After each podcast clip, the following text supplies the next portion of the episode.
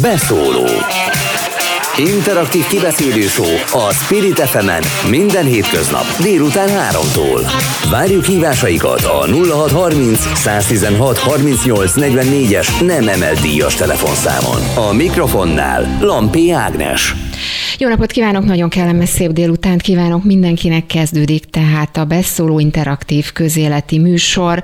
Ha van hozzáfűzni valójuk, gondolatok, véleményük, akkor ne habozzanak, hívjanak minket a műsor telefonszáma 0630 116 38 44-es. A stúdióban pedig Szent Iványi István, van itt velem az Új Világ Néppárt külügyi szakértője, külügyi politikussal. Jó reggelt, jó reggelt, úristen, jó napot kívánok, mert reggel is itt voltam, csak azért maradt ez bennem. Jó napot kívánok! Jó napot kívánok! És beszélgettünk majd, itt lesz velünk telefonon majd Újhelyi István és Európai Parlamenti képviselő, és remélhetőleg akár friss információkat is megtudunk majd tőle, mert hogy a pedofil ellenes törvényről ugye tartott vitát az Európai Parlament plenáris ülése tegnap. A szavazás ezzel kapcsolatban pedig ezekben a pillanatokban zajlik, úgyhogy mi is, hogyha bármilyen plusz információt, friss hírt ezzel kapcsolatban tudunk, látunk, hallunk, akkor azonnal mondjuk önöknek, és olyan fél öt körül pedig szintén telefonon beszélünk majd német Andrással, újságíróval, a HVG újságírójával, és vele is próbáljuk majd elemezni ezt a helyzetet. Reméljük, hogy tehát addig lesz esetleg eredmény, vagy tudunk majd friss információkat is közölni. Gyorsan elmondom még egyszer a telefonszámokat 0630 116 38 44. Ha van kérdésük, észrevételük, gondolatuk, akkor hívjanak minket. És most szerintem vágjunk is bele. Azon gondolkoztam a, a bevezető kérdésnél, hmm. hogy kezdjük a végénél, ahol most tartunk. Szóval hogyan jutottunk idáig, hogy most ott tart a, a történet, hogy szavazás zajlik egy olyan törvényről, amit, ami ellen ugye egy nagyon-nagyon hát indulatos, heves vita zajlott tegnap a plenáris ülésen. Majd mondok pontos idézeteket, de hát ugye többen szégyen teljesnek, szégyen teljesnek nevezték ezt a törvényt, és nagyon sokan felhívták a figyelmet arra, hogy európai politikusoktól nagyon ritkán hallani ilyen erős kifejezéseket. Szóval hogy jutottunk idáig, hogy látja? Ez egy nagyon, ez egy hosszú történet, és ennek most, a, most vagyunk egy fontos szakaszán, szakaszának a végén. Ugye hát nem tudom, hogy honnan kezdjük, mert azért a gyakorlatilag 2013 óta egyre, ugye ez, ez volt a Tavares jelentés, az első olyan átfogó jelentés, ami Magyarország demokráciájáról és emberi jogi helyzetéről, illetve a jogállamiságról szólt, ami meglehetősen elítélte Magyarországot. Akkor még egyébként a néppárt hivatalosan nem ö, támogatta a Tavares jelentést, de a szavazásból már látni lehetett, hogy sok néppárti képviselőnek is ugyanez a véleménye, tehát a szavazás képe ezt mutatta, de hivatalosan még nem. És aztán utána jött a Sargentini jelentés, ezt már tudjuk, az, az gyakorlatilag elindította a hetes cikkelyes eljárást, tehát a hetes cikkelyes eljárás többen a leg erőteljesebb Európai Uniós szankció, amit hát nem szoktak nevezni európai nukleáris vagy atombombának is, vagy nukleáris fegyvernek, ami ugye azt jelenteni, hogy ez az a fegyver, amivel csak fenyegetőzünk, de soha nem használjuk. Na most Lengyelország esetében is, és Magyarország esetében is végül sor került a, az elindítására. Az más kérdés, hogy 2018 óta elég keveset haladt az történet, tehát még mindig az első szakaszban vagyunk. Igen, és azért itt, uh, itt szokták azt mondani, hogy tényleg talán ebből látszik, látszik, hogy milyen nehézkes ez a folyamat. Ugye, ahogy ön is említette, 2013-nál kezdjük ezt a történetet, Igen. mi csak 2021 lassan második felében, vagy második felében járunk, tehát sok-sok év van már mögöttünk, ha innen nézzük. Igen, ez pontosan így van, és hát a kritika az jogos az Európai Unióval kapcsolatban, hogy nehezen és lassan tud eljutni a döntésekig, ráadásul legyünk őszinték, az egész eszközrendszere az igazából nem ezekre a helyzetekre van kitalálva. Tehát a, amikor az alapító atyák, vagy a későbbi, a szerződés későbbi módosítói eh, foglalkoztak ezekkel a kérdésekkel, igazából nem számoltak azzal, hogy lesz olyan tagállam, amelyik sorozatosan, rendszer szinten megsérti az unió alapelveit, eh, és hát az egész uniós eh, együttműködési kultúra az, az gyakorlatilag a konszenzus keresésen és a kompromisszumon alapul. Tehát nem a büntetésen és nem az erőből való politizáláson, hanem idáig itt az volt a szokás, hogy mindenki már eleve beszámította a többiek érdekét is, és kereste a közös platformot, a közös döntési lehetőséget. Na most ezzel, ezzel szemben néhány új tagállam, és ebben Magyarország élen járt, teljesen más stílust hozott be az európai vitakultúrába, egy alapvetően konfrontatív stílust, egy támadó stílust, amiben, ami hát felborította az eddigi egyensúlyt. És hát ugye azt kérdez, hogy hogy jutottunk el oda. Tehát én azt gondolom, hogy ez egy sok-sok lépcsős folyamat volt, és tulajdonképpen ez a legutóbbi törvény, ez a pedofil bűnelkövetők és gyermekvédelmi törvény nevet viselő törvény, ez már igazából egy utolsó csepp volt a pohárban, amikor túlcsordul a pohár. Tehát ugye innen De ugye Magyarország... mondtuk már annyiszor, hogy túl fog csordulni a pohár. Ha a korábbi esetek, amiket ugye az előbb említett, akkor is ugyanezeket a kifejezéseket mondjuk, hogy itt, itt a vége, és túlcsordult a pohár, és átlépte a Rubikont, ugye Orbán Viktor, ezt annyiszor elmondtuk már, aztán utána valahogy mégiscsak, mégiscsak visszalépett, vagy visszakozott, nem? nem? Itt most mennyiben más a helyzet, ha más? Én, én úgy gondolom, hogy most más a helyzet. Tehát most már tényleg úgy tűnik a, ezekből a nyilatkozatokból, azért ilyen kemény és határozott nyilatkozatokat, amire ön is utalt az imént, és hát én is tudnám ezt hosszan folytatni, Mark Rutte nyilatkozatával, vagy a svéd miniszterelnök nyilatkozatával, aki egyenesen távozásra szólította föl Magyarországot, illetve Orbán Viktort. Azért ez, ez most már átlépett egy szintet. Ugye Merkel kancellár, aki egy tapasztalt politikus, 16 éve vesz részt kancellárként az Európai Tanács ülésein, azt mondta, hogy még soha ilyen hangulata nem volt, mint a legutóbbi tanácsülésnek. Én azt hiszem, hogy itt, itt a, akkor gyorsultak fel az események, amikor tavaly ez a vétó körüli húzavona megindult, ugye az újjáépítési alap, illetve a 7 éves költségvetés kapcsán Magyarország és Lengyelország vétóval zsarolt, vagy fenyegetőzött, vagy kilátásba helyezte, és ez nagyon sokaknál úgymond pestiesen kiverte a biztosítékot. Tehát azokra is, akik korábban nem voltak érzékenyek a magyarországi problémákra, gondolok itt elsősorban a déli országokra, aminek égetően szükségük volt a pénzre, ez Olaszországtól Portugáliára, Görögországig. Mindegyikre igaz, bizonyos értem még Spanyolországra is, ők nagyon megorroltak arra, hogy itt két ország játszik az ő, ő, ő újjáépítési lehetőségeikkel és pénzügyi forrásaikkal, és hát utána jöttek ugye a magyar kormánynak a sorozatos vétói, egy csomó ügyben, jellegzetesen olyan ügyekben, amelyek nem nemzeti érdeket érintő ügyek, hanem külső hatalmak érdekeit szolgálják. Két alkalommal Oroszország, három alkalommal Kína, egy alkalommal Izrael ügyében, vétozott most fél éven belül a magyar kormány. Tehát tehát itt, itt azt mondom, hogy halmozottak a dolgok. És ugye itt Magyarországról nézve nem tűnt volna annyira súlyosnak ez a pedofil dolog, természetesen nagyon elítélendő és visszatasztó, de hát erre mondhatta ön teljes joggal azt az imént, hogy hát hiszen mennyi ilyen volt már, és túljutottunk. Igen, valóban hasonló súlyosság ügyek már voltak szép számmal, de most jutottunk el oda, hogy ezt már nem fogadják el. Tehát ez volt az a túlcsoduló csepp. Azért az látszik, hogy most sokkal keményebb a föllépés, és, és azért tegyük hozzá, hogy egy új erős eszköz került a bizottság mm. kezébe, ami idáig nem volt. És ez egy, ez egy új helyzetet teremt. Tehát idáig ugye leginkább volt a kötelességszegési eljárás, amit egyébként 60 ügyben folyt már Magyarország ellen, tehát ez nem kevés, és hát jó néhányat el is vesztett, nagyon fontos ügyeket vesztett el a magyar kormány, a CEU ügyében elvesztette, a menekültek ügyében elvesztette, a civil törvény, a stapsaros törvény esetében elvesztette, de hát ezek mind két két-három év múlva vesztett el, és már gyakorlatilag semmit nem ér. Igen, pont ezt akartam mondani, hogy közben eltelt azért jó, Így jó van, sok tehát idő. Tehát... Hajunkra kenhetjük a, a CEU ügyet, mert ugye most már működhetne a CEU az Európai Bíróság ítélte szerint, de ők már nem jönnek vissza. Tehát a, túl, túl közben az élet túl, túl, túl megy rajta. Túl megy ezeken túl, az ügyeken. Túl megy ezeken a kérdéseken, tehát idáig az eszközök nem voltak elég erősek és hatékonyak. Én úgy gondolom, és nem véletlen, hogy erre nagyon érzékenyen reagál a magyar és a lengyel kormány is, hogy a pénzügyi támogatások megvonása az igazán kemény eszköz, és ez most került napirendre, tehát ez az ügy. Ez... És van ennek reál, realitása, hogy, hogy tényleg ez a szankció, ez, ez életbe lép? Ugye itt, itt is nagyon ellentmondásos nyilatkozatok voltak ugye ezzel kapcsolatban, hogy a Jurová cáfolta azt, hogy például a bizottság felfüggesztette ugye ezt a bizonyos magyar helyreállítási tervet, ugye ezzel kapcsolatban is jelentek meg különböző sajtóinformációk. Tehát nagyon ellentmondásos, és tényleg az ilyenre még nem volt példa. Hát pontosan ez a helyzet, hogy mintha nem volt példa rá, senki sem tudja pontosan, hogy hogy fog működni, és van alapvetően a működésével kapcsolatban egy zavaros jogi helyzet.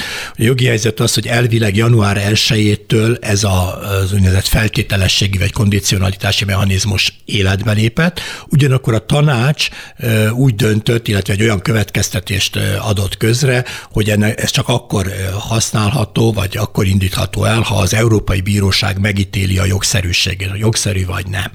Na most ez igazából ennek nincs kötelező jogi hatája, tehát ez a bizottságot nem kéne, hogy hogy kötelezze, ezt a Európai Parlament sorozatosan mondja is, sőt fenyegeti a bizottságot, hogy bíróság elé viszi, hogyha nem hajlandó elindítani ezeket az eljárásokat. De hát azért a bizottságnak ügyelnie kell arra, hogy ne kerüljön teljesen szembe a tanácssal, mert egy alárendelt pozícióban van, tehát ő, ő két nagy malomkő között törlődik, egyrészt a parlament fenyegeti, másrészt meg a tanács, és való kettő között próbál meg, meg fennmaradni a felszínen. Ezzel együtt az igaz, a Jurova azt, ugye azt mondta, Vera Jurova, Jurova biztos, hogy, hogy, az, hogy a pedofil törvény miatt alapvetően nem lehet megvonni a pénzeket, mert ez nem, a, nem függ össze az Európai Uniós támogatásokkal és azoknak a... Hát, hogy ez két, két különböző dologról ez beszélünk. Két igen. különböző dolog. Ugye, hát igen, a, eredetileg az volt a terv, hogy a bármilyen jogállamisági sérelem esetén fölfüggeszthetők a pénzügyi támogatások. A nagy vitában végül is azonban, azonban módosult ez az eredeti elképzelés döntése az Európai Parlamentnek, ez legyünk össze a törvény szerint is, és csak a költségvetési kérdésekkel összefüggésben felmerülő jogállamisági problémákra vonatkozik. Tehát itt azt kéne tudni bizonyítani, hogy a pedofil törvénynek vannak olyan hatásai, amelyek a költségvetést és az Európai Uniós támogatásokat is érintik. Magyarul azt lehetne bizonyítani, hogy egy olyan országból egy ilyen törvényt elfogadnak, ott valószínűleg hátrányt szenvednek azok a pályázók, akik az LMBTQ közösség közösség tagjai, akkor már fölfüggeszthető. De hát ezt ugye előre Igen, épp ezt akartam kérdezni, hogy, hogy, hogy azért ez egy picit necces, necces. terület. Főleg most, mert ugye ez kéne legalább, legalább egy példa, ami alapján azt be lehetne bizonyítani, hogy ez így van. Mert ezt most feltételezzük, hogy háttérbe szorulhatnak, ez, ez jogilag nem áll meg. Ha most van egy olyan példánk, hogy XY-t valóban azért részesítették hátrányba a pályázaton, mert ő az LMBTQ, abban a pillanatban megindítható az eljárás. Tehát ez így necces. Tehát erre, erre van hivatkozott a Jurova, amikor azt mondta, hogy ez a kettő, ez így nem hozható összefüggésbe. Ugyanakkor azonban itt van egy másik része is a dolognak, és ez most éppen az igazán aktuális, hogy a, el kell fogadja a bizottság a magyar kormány által benyújtott tervet, ami ugye 2300 200 milliárd forintról szól, tehát nem kevés pénzről. Fölfoghatatlanul nagy Igen, összegekről beszélünk tényleg. Igen, és hát elképzelni nem is tudom, hát olyan hatalmas összegről van szó. Azt mondta, hogy, hogy ezt el, kell fogadni, el kell fogadni július 12-ig, tehát jövő hétfőig, hétfőig gyakorlatilag. Most már egészen biztos, hogy hétfőig ezt nem fogják elfogadni. A bizottság most úgy nyilatkozott, hogy, hogy van lehetőség arra, hogy 19-ig még elfogadják. Ugye ennek az a jelentőség, utána szabadságra megy a bizottság és mindenki. Tehát... És mi az oka ennek a, a késlekedésnek? Vajon ez az egész helyzet, ami Magyarországgal kapcsolatban kialakul? Hát igen, ez egy nagyon jó kérdés. Ugye ezt szerintem igen, de ezt ők nem valhatják be. Mert ez a fajta dolog, amit ő, miatt ők most késleltetik, ez alapvetően korrupciós kockázatokról beszél. Tehát őnek nekik joguk van korrupciós kockázat miatt késleltetni, vagy akár el se fogadni a magyar eh, támogatás, és akkor ez nincs köze a, a jog, jogállamisághoz, tehát ez nem a jogállamisági mechanizmus keretében van, hanem, hanem a korrupció elleni küzdelem jegyében van. Ők ugye most azt állítják, hogy, hogy, a, hogy korrupciós kockázatok magasak Magyarországon, az ügyészség nem lép fel ezekben az ügyekben, nagyon sok a kétes fizetés és a szabálytalanság, és, és, és nem kapnak garanciát arra, hogy ez megváltozik. Tehát most ezen folyik a húzavona. A 19-ig nem fogadják el, akkor nagyon elhúzódik az ügy, mert utána szabadságolások vannak, akkor augusztus végéig már biztosan nem, akkor már csak ősszel, tehát egyre később juthat hozzá a, ahhoz a pénzhez, amit már betervezett a magyar kormány, hogy azzal számol, hogy 7-800 milliárd forint, az se kevés, hát az nem. még az idén ki lesz fizetve. De hát ez akkor lenne kifizetve az idén, és ez be van kalkulálva a költségvetésbe is, hogyha elfogadják 19-éig a, a magyar kormány tervezet. Igen, szóval azért szóval ember legyen a talpán, aki mondjuk ez ezeket a mechanizmusokat egyébként nyilván követni tudja, tehát mondjuk egy, egy normális választópolgár számára szerintem nem teljesen világos az, hogy most pontosan mi zajlik a parlamentben, pontosan miről is szavaznak a, a bizottságban, pontosan ki mit mond, ki kit cáfol, és ebből a tekintetben mondják azt, hogy, hogy az, hogy Orbán Viktor most nem ment el erre a vitára, ez, ez ön szerint mennyiben hogy mondjam, mennyiben változtatott ezen az egész helyzeten? Csak azért, mert a korábbi viták során azért ő mindig ott volt, vagy a legtöbb esetben ott volt, lehetett hallani, érvelni, ott volt a helyszínen. Most sokan felkapták a fejüket arra, hogy ha ez ennyire fontos, és ennyire számít, hogy mégis úgy döntött, hogy nem megy el erre a vitára. Nem jelenti azt, hogy egy picit le, lecsavarja a potmétert, picit visszakozik ebből a helyzetből, valamennyi idő eltelik, és akkor tulajdonképpen megint a korábbi forgatókönyvek kerülhetnek elő? Hogy látja? Én is így gondolom, ugye egyikünk se tudja pontosan, hát, mert, mert ezek gyakorlatilag nem nyilvános dolgok, tehát erről nem beszél, hogy valójában miért nem ment el, de valóban ő szeretné most ezt egy kicsit bagatelizálni. Ugye idáig akkor ment el, amikor ebből egy nagy ügyet akar csinálni itthon, és most szeretné, hogy erről már nem lenne túl sokat szó. Én, én abból indulok ki, hogy ők ezt félre benézték, félrenézték, és arra nem számítottak, hogy ez ilyen kemény nemzetközi visszhangot váltott ki. Ez alapvetően ezt a törvényt belpolitikai okokból fogadták el így ebben a formában. Ugye emlékezünk rá, hogy ez, ezt, be, ezt egy olyan formában terjesztették be, és ez is volt a címe, pedofil bűnök, bűnökkövetőkről, ami teljes konszenzust élvezett, valamennyi parlamenti párt támogatta, és tényleg csak arról szólt, hogy szigorítsák a büntetéseket. A, ez főleg a Pakaletta ügy után a pedofil bűnökkövetők számára, illetve tegyék nyilvánossá az ő névsorukat, és, és gyakorlatilag csak az a rész volt benne. És teljes ami, konszenzus volt és ez teljes konszenzus volt vég. Na most akkor rájöttek, hogy ez igazából nem éri meg a Fidesznek kampány szempontból, mert akkor nem tud, nem tudja az ellenzéket egy kellemetlen helyzetbe behozni. És ekkor jött teljesen váratlanul június közepén az a módosító, amelyik abban az irányban vitte el, hogy ez már nem csak erről szól, sőt, most már elsőben nem erről szól, hanem úgymond a homoszexuális propaganda, és aztán már kiterjesztették a homoszexualitás megjelenítésére is, ami hát ugye megfoghatatlan dolgok, milyennek a megjelenítése. Egy Shakespeare szonett, az megjeleníti a homoszexualitást, ami Dark Ez szóval. És akkor ennek az volt a belpolitikai célja, hogy az ellenzéket egy nehéz helyzetbe sodorják, ezt ugye már nem tudja megszavazni, és akkor azt lehet mondani, hogy a pedofilokat védi, és ráadásul szét is lehet választani a jobbikot és a többieket, mert a jobbik számára azért ez egy identitás kérdés, hogy ők keményen föllépnek nem, az ő esetükben nem csak a pedofilokkal szemben, hanem nekik azért megvannak a fenntartásaik az LMBT közösség, közösséggel szemben is. Tehát ez nagyon jól ki volt találva itthon. És ez is egy tulajdonképpen egy bevált recept, amit ez egy bevált recept. már korábban ez, is alkalmazott. Ez egy tökéletesen működött, és ez jól ki volt találva, és még az is be volt valószínűleg kalkulálva, hogy ez valamilyen nemzetközi visszhangot ki fog váltani, és egy kis vitát Brüsszellel, és az se árt, mert az meg a szabadságharcba megy bele, meg Brüsszel ránk akarja erőltetni a pedofilokat, stb. Ez mind jól ment volna. Igen, nem csak, hogy ez túlfutott ezen a szinten. Mert nemzetközileg itt most már nem az merül föl, hogy, hogy akkor elkezdődik egy jogi húzavonna, és akkor a végén menjünk el a bíróság elé, hanem most már itt azt feszegetik, hogy Magyarországnak van-e helye az Európai Unióban, és hogy Magyarország kaphat egyáltalán támogatást, amikor, amikor ilyen törvényeket fogad el. Tehát ez most már egy azért olyan szintre jutott, ami, ami nagyon veszélyes Orbán Viktor számára, vagy a kormánya számára, és ezt ők is érzik. Na most emiatt én szerintem ők most nagyon szeretnék ezt egy kicsit, ahogy ön nagyon kép, jó képletesen fogalmazott, a potmétert lecsavarni. Tehát azt szeretnék, nem véletlenül, hogy az ősz, a külföldnek szánt szövegben ez egyáltalán nem már. Már, már szó nincs pedofiliáról is, meg homoszexualitás is, itt már az ifjúság védelméről van szó, meg hogy a propagandát nem akarják engedni, meg ők a szülőknek akarják csak megengedni a, a szexuális nem, és ami egyébként teljes hazugság, mert a törvényben nem ez van benne. A törvény feketén fején azt mondja, hogy ki fognak jelölni egy szervet, amelyik ö, ö,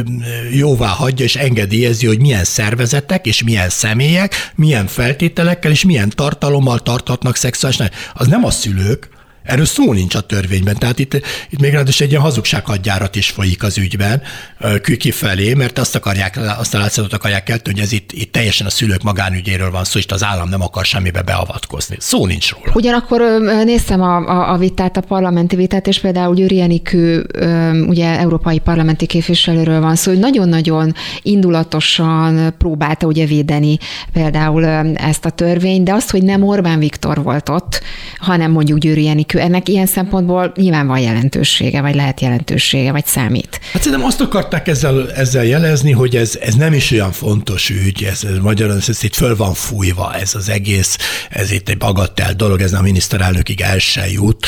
Ugye a miniszterelnök úgy nyilatkozott ma Belgrád felé menet, hogy, hogy hát hasznos vita folyt, és akkor most kiderült, hogy az Európai Parlament az azt akarja, hogy LMBTQ közösségek neveljék a gyerekeinket, ezt mi nem fogjuk megengedni. Tehát ők most ezt teljesen át akarják keretezni egy más történet, és ez, ez az ő szempontukból jó, hogyha erről, erről Győri Enikő beszél, Hidvégi beszél, és ő nekik igazából nincs is közük hozzá, ott se voltak, nem is értik, hogy mi a probléma. Azért érdekes, amit mond meg, amiről beszélgettünk itt, hogy a potmétert mennyire hmm. lehet föl vagy, vagy lecsavarni akár ilyen kérdésekben, mert ugye azért az köztudott, hogy a, a Fidesz minden ilyen típusú kommunikációt nagyon komolyan bemér, tehát mielőtt egy ilyen helyzetbe belemegy, egy ilyen ügyet kommunikál, különböző üzeneteket tár a nyilvánosság elé, ezt ezelőtt komoly méréseket végez, és méri azt, hogy a társadalom részéről ez mennyire befogadó, mennyire nem befogadó, mennyire elutasított, mennyire nem elutasított. És ha innen nézzük, akkor, akkor valószínűleg ketté válhatott mondjuk a magyar társadalom, illetve a nemzetközi, nemzetközi vízhang. Tehát itt két különböző platformra, vagy két különböző területre ment szét ez az ügy. Szerintem igen, és ez teljesen egyértelmű. Ugye mi végeztek méréseket, biztosan sokkal pontosabbakat is, mint ami nekünk rendelkezésre áll, de mi is tudjuk azt, hogy a magyar társadalom a felmérések szerint 63 a társadalomnak ezt elfogadta, ebből nem látott problémát, Nagyjából ez így, ez lényegesen több, mint amennyi Fidesz szavazó van. Tehát valószínűleg azt mérték ők föl, hogy ezzel el tudnak érni olyan embereket is, akik a bizonytalanok között, vagy esetleg a jobbik szavazó táborában, akik, akik nem tartoznak jelenleg a Fidesz szavazó táborába, és ezzel a dologgal rokon szembeznek. Nem véletlen, hogy a jobbik nem is, azt ment szemben vele, mert fél, hogy veszít szavazókat ebben az ügyben. Viszont a nemzetközi közvélemény egészen másképp reagált erre. És még egy olyan szegmense is, ami Orbán Viktornak nagyon fájhatott, hogy a fotballtársadalom. Hát lehetett hallani, hogy világsztárok tiltakoztak, klubok tiltakoztak, stadionok borultak szivárvány színbe. Szóval erre, erre valószínűleg nem számított, hogy a nemzetközi futballközvélemény is ma már nagyon más, mint az itt, itthoni megye kettes csapatok öltözőjének a hangulata. Tehát másképp gondolkodnak. Ez látszik a rasszizmusról is, a térdelési ügyekről, meg egyebekről, hogy ma már nem ugyanaz a hangulatot, mint, mint a alacsonyabb osztály. Igen, és tulajdonképpen ez összevág azzal, amit az előbb beszéltünk, ugye, mint a két kommunikáció lenne, ugye, mert van a belpolitikának szóló mondatok, szövegek, üzenetek, és az, hogy mondjuk nem ment el a vitára Orbán Viktor az, hogy lecsavarta nemzetközi szinten talán a potmétert, akkor lehet, hogy ez így ketté, ketté vált, vagy talán nyilván hát más. Ketté más, szeretnék választani. Vagy ketté szeretné választani. Persze, abszolút ketté szeretné választani, és azt szeretné, hogyha minél hamarabb lezárulna a nemzetközi vita erről, és az, az jönnek ki belőle, hogy egyrészt ez teljesen túl van fújva, ez nem egy fontos dolog, másrészt meg, hogy ez, ugye ilyeneket mondtak, hogy globális fake news kamp, kampány vagy támadás érte Magyarországot, tehát, tehát itt beindítottak mindent, amit lehetett ebben az ügyben, hogy a nemzetközi közvéleménynél ezt meggátolják, mert azt azt hiszem Orbán Viktor is jól érzi, vagy a közel környezete, hogy nagyon rossz helyzetbe került. Hát Münchenbe a magyar-német labdarúgó mérkőzése nem tudott elmenni, elmenni. amiatt, mondhatnánk azt is, hogy azt hogy nem mert elmenni, mert hát, és nem az ottaniak miatt, hanem valószínűleg tartott attól, hogy a magyar közvélem, ugye közel 4-2 millió ember nézte, ha azt látja, hogy ott egy hangos tüntetésé válik az ő megjelenésére a stadion és kifütyülésé, akkor az neki nem jó. Uh-huh. Tehát ő ezt most érzékelt, hogy nagyon szembefordult vele a nemzetközi. Sőt, tovább megyek, ami külön érdekes, hogy van olyan holland szélső jobboldali párt, aki azért nem írta alá ezt a nyilatkozatot, ezt a 16 fős 16 nyilatkozatot, mert azt mondta, hogy Orbán Viktor nem ír alá semmit, éppen amiatt, mert hogy a, a melegekkel kapcsolatos álláspontja elfogadhatatlan számára. Tehát, tehát ő, ő ezt nagyon rosszul mérte föl nemzetközileg, hogy milyen következményekkel jár. És akkor mit gondolok, hogy picit visszatérve az a bevezető kérdésre, Igen. hogyha ezt így picit rosszul mérte föl, akkor most tényleg várható? Mert mondom, pillanatokon belül beszélünk majd Újhely Istvánnal, és kíváncsi vagyok, hogy ő, ha, ha esetleg van friss információja, akkor hogy alakul, de hogy akkor ön arra szavazna, hogy itt ennek most tényleg lesz következménye, tényleg lesz, lesz kézzelfogható következménye, akár pénzbeli, akár, akár másmilyen? Én azt gondolom, hogy lesz. Hogy milyen mértékű, azt nem tudom megítélni, mert azért sokszor elő előfordul, hogy vajudnak a hegyek és egeret szülnek, tehát hogy a végén nem lesz olyan nagyon nagy, csak, csak egy bizonyos szegmensre vonatkozik, vagy kisebb, de hogy, hogy ez következmények nélkül nem maradhat, az egészen biztos. Hát amikor a bizottság elnöke többször, például a tegnapi vitában is úgy fogalmaz, hogy ez szégyenletes törvény, és ezt vissza kell vonni, és erre ugye meg itthon így nyilatkoznak, hogy ezt soha nem vonjuk vissza. Kövér László szerint ez az elmúlt 12 év legfontosabb törvénye. Tényleg beszéljünk majd a Kövér László, ugye egy, egy interjút adott most a, a Kövér László, és ugye ezzel kapcsolatban Igen. beszélt arról is egyébként, és ez jó is, hogy felvetette, valóban úgy fogalmazott, hogy az elmúlt 12 év egyik legfontosabb törvényének tartja ezt a bizonyos törvényt.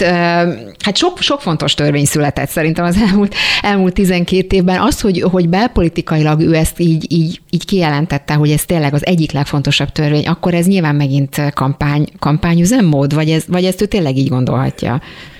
Ez valószínűleg van benne kampányelem is, de amennyire én ismerem Kövér Lászlót, ő ebben valóban eléggé eltökélt és megrögzött. Tehát ő valószínűleg úgy gondolja, hogy na most végre csapást mértünk az LMBTQ közösségre, és, a, és a, nem csak a pedofilokra, persze pedig minden normális érzékű ember egyetértett azzal a részével, ami a pedofilokra vonatkozik, tehát ott nincs vita, de, de itt azért a, az LMBTQ közösségről van szó. Egyébként hát legyünk őszinték, egy éve zajlik ez, csak ezt nagyon ügyesen elbújtatták ezt a történetet a rendkívüli jogrend mögé. Ugye kezdődött azzal, hogy nem lehet a neveket megváltoztatni, tehát ez a transz neműek számára egy fontos dolog, hogy és egy vívmány, szóval megint arról van szó, hogy már 20 éve lehetett, és akkor most hirtelen már nem lehet megváltoztatni, tehát a születési nevet lehet használni, hiába váltott valaki Igen. nemet, nevet, nem változ. Azt utána jött az, hogy egyedülállóak nem fogadhatnak örökbe, csak a miniszter személyes engedélyével. Ez megint miről szól? Hát ugye közismert, hogy alapvetően úgy tudtak meleg párok örökbe fogadni, hogy egyikük jelentkezett, mint egyedülálló, és így örökbe fogadott. Tehát itt, itt, itt elindult a dolog. Volt ez a mindenki magyar mese mindenki, Meseország mindenki. Igen, igen, a könyv. könyv könyvügy, ugye az is, azt is fölturbózták, tehát azért itt ez, ez nem önmagában áll ez a dolog, ez így szépen beindították ezt a gépezetet már egy ideje, fűtötték a kazánt, és akkor most, most indult be. Egyébként csak egy pillanatra visszatérve még Kövér Lászlóra, mert ugye beszélt az Unióról, és biztos látta ezt az interjút, sokan ki is emelték ezt a mondatot, ugye azt mondta, hogy Magyarország az Unió tagja marad addig, ameddig össze nem omlik mármint az Unió. És azt is hozzátette, hogy ő ezt meg fogja még érni. Ő ezt még meg fogja érni. Na most beszéljünk akkor két, ugye ez két, két fontos állítás az ő részéről. Az egyik az az, hogy Magyarország az Unió tagja marad. Ez azért furcsa, hogy egyetlen erről beszélni kell, hogy vajon az Unió tagja marad-e Magyarország, pontosan azok kapcsán, amit az előbb említett. Ugye a Fidesz részéről tulajdonképpen mindig mindenki, minden kormánytag, Kövér László, Orbán Viktor és a többiek is mindig elmondták, hogy szó nincs arról, hogy Magyarország kilépne az Unióból. Ugye arról van szó, hogy szeretnék megreformálni, más tervek vannak, ugye Orbán Viktor nem is olyan régen előállt egy javaslatcsomaggal, amiben arról értekezett, hogy hogyan, milyen formában kell megreformálni az Uniót, milyen problémák vannak, de arról nincs szó, hogy Magyarország kilépne.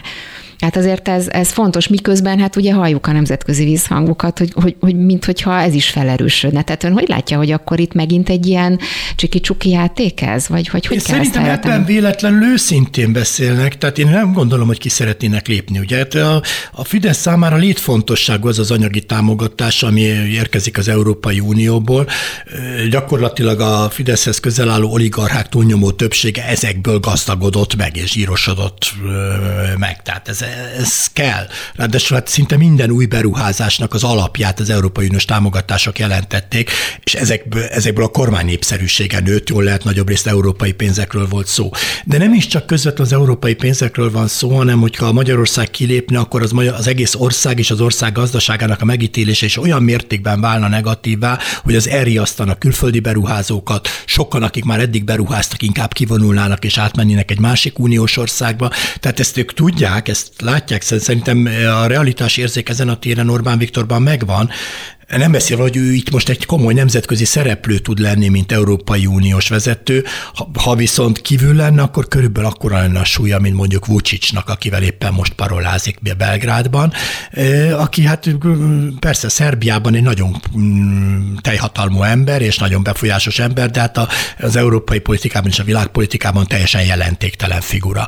Na most Orbán Viktor azzal tud jelentősé válni, hogy az Európai Uniós tagságán keresztül meg tud akadályozni dolgokat, trollként részt tud venni, tudja nehezíteni a döntéshozatalt, tehát ez az ő súlyát növeli. Hát, hogyha kívül hát, Erről lesz... szól ez az egész történet, hogy ő kiemelkedjen a... Hát ez egy fontos része, az ő szemszögéből uh-huh. nagyon fontos része. Ő nagyon szeretne európai és európai jelentőségű szereplő lenni, és ezt csak az Európai Unión belül tudja elérni. Hát nem véletlen, hogy ilyen erőfeszítéseket tesz a, a Na jó, de ilyen oldal. eszközökkel tudná ezt elérni? Azért kérdezem, és, és nem naivitásból kérdezem, hogy ilyen típusú, de hát, de hát nyilván nem feltétlenül ezzel az ellenséges hangnemmel ö, emelkedhet ki, vagy, vagy lehet hát mondjuk szerep, nagyobb szerepre. A, igen ő már ezen a vágányon van. Tehát persze, lehetett volna nagyon más módon is kiemelkedni, de ő ez, rám került erre a vágányra, és ezen maradt. Tehát itt most már nincs más, neki most már ő szeretne a szélső jobboldali pártok egyik vezéregyéniség lenni. Ezért gőzerővel szervezi a szélső jobboldalnak valamilyen összefogását, mert abban tud most már csak kiemelkedni. 2010-ben még ott volt a lehetőség, hogy ő egy olyan módon lesz európai jelentőségű személyiség, aki egy demokrata, és aki, aki akit szövetségeseket talál, és akit elfogad az európai közvélemény. Most már ez maradt. Uh-huh. És akkor közben viszont itt van velünk Újhelyi István, Na, az MSZP Európai Parlamenti képviselője. Jó napot kívánok! Kész csókolom, üdv a rádió hallgatóknak is. Itt van velem a stúdióban Szent Iványi István is, és elemezzük Igen, a, a, hangjáról. a helyzetet. Tud-e esetleg bármilyen friss információt mondani nekünk a szavazással kapcsolatban? Leszavaztunk, és 16.30-ra van eredményhirdetés. Ugye most továbbra is ilyen furcsa módon szavazunk, hogy én is tegnap jöttem vissza haza, és a mai szavazásokat is ilyen online módon tudtuk le, és annak egy eredményhirdetése van ha jól emlékszem 16-30-kor. De egyértelmű a nagy többség, hiszen öt nagy frakció közte a néppárt és a szocialisták is támogatták a javaslatot. Tehát akkor valószínűleg megszavazzák ezt a történetet. Mi következik ebből? Mi, mi történhet utána? Milyen következményei lesznek akkor közvetlenül ennek? Ez egy politikai határozat, aminek jogi következménye nincsen, de látva a hangulatot és azt, hogy az Európai Bizottság hogyan reagált a képviselői hozzászólásokra, illetve a saját kommunikációjában, egyértelműen mondhatom, hogy nem marad következmények nélkül. De könyörgön vegyük észre, hogy Orbán ezt szándékosan csinálta. Ez egy provokáció. Ez egy provokáció, mert pontosan tudja, hogy igazat mondunk akkor, amikor jelezzük, hogy hosszú-hosszú évek után pont az Orbáni tevékenység és a, a politikai stílus és magatartás miatt ősszel beindulnak az első jogállamiság vizsgálatok, amikből szankciók lesznek, befagyaszthatják a forrásainkat. És Orbán most azt találta ki, hogy a migráns kártya mellett, ami már kezd uncsi lenni, akkor hozzon egy olyan témát, ami legalábbis megosztó, és a saját szavazó bázisában pedig, hát mondjuk ki, hogy azért nem kevés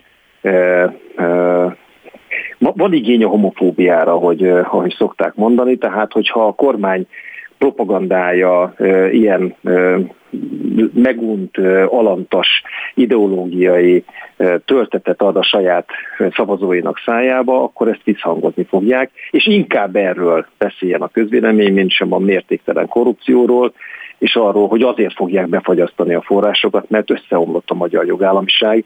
Egy egypártrendszer van, ráadásul az ideológiai töltet az egyre inkább a, a fasisztoid e, e, politikai magatartás felé hajlik, mint ahogy Olaszországban ugye hát most már kimondottan ott látjuk Mussolini követőit is Orbán barátai között. De hogyha mindez csak, és most a csakot idézőjelbe tettem, provokáció, akkor ilyen értelemben besétált volna az EU, az Európai Parlament, a bizottság Orbán utcájába, és az ő provokációi menetrendje szerint halad mindez? provokáció, de ettől még nem az ő, ő, ő kottájából játszik mindenki. Az könnyen kiszámítható volt, hogy az az Európai Unió, amelyik azért jött létre, hogy a első és második világháborúja, tehát azt megelőző több száz év európai háborúit követően, és különösen a nácizmus és a fasizmus meghaladására, soha többé elő nem fordulására kössenek vérszerződést egymással az európai népek.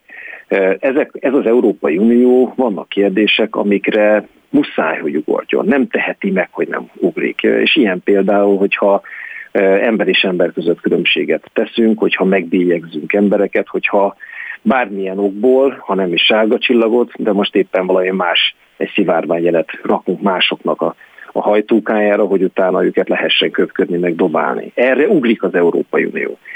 Orbán azt nem számolta ki szerintem, hogy mekkora ez pontosan a felháborodás. Azt, hogy ő itthon ebből milyen propagandát folytat, azt látjuk, de hát ehhez nem kell ekkora európai botrány, hogy ő itthon abból egyébként tudjon csinálni egy Európa ellenes kommunikációt. Viszont az, hogy mennyire egységfrontban és határozottan állt ki az európai összes politikai erő és intézmény az Orbáni működés ellen, az azt fogja eredményezni, hogy bár ez csak egy utolsó csepp a pohárban, tehát azért jó sok csepp volt már előtte, de azt hiszem, hogy megállíthatatlan lesz, hogy büntessék az Orbán rendszert. Igen, pont erről beszélgetünk itt az előbb Szent Iványi Istvánnal is, hogy ez most tényleg egy utolsó cseppe, hogy ki csordul-e, mert hogy már ha, ha, hangoztattuk ezt más alkalmakkor is, hogy ez most már tényleg az utolsó csepp, és Orbán átlépte a Rubikon. Talán emlékszik van, ezekre. Van, van, persze, de hát most van,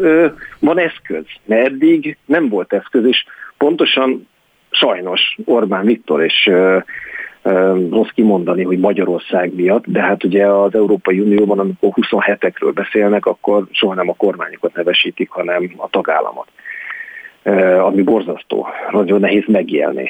De hát ez tény, hogy Orbán Viktor miatt jöttek létre szépen lassan azok az új jogszabályok, amelyek eszközt adnak az Európai Bizottság kezébe. Az Európai Bizottság viszont szereti elsúnyogni az ilyesmit.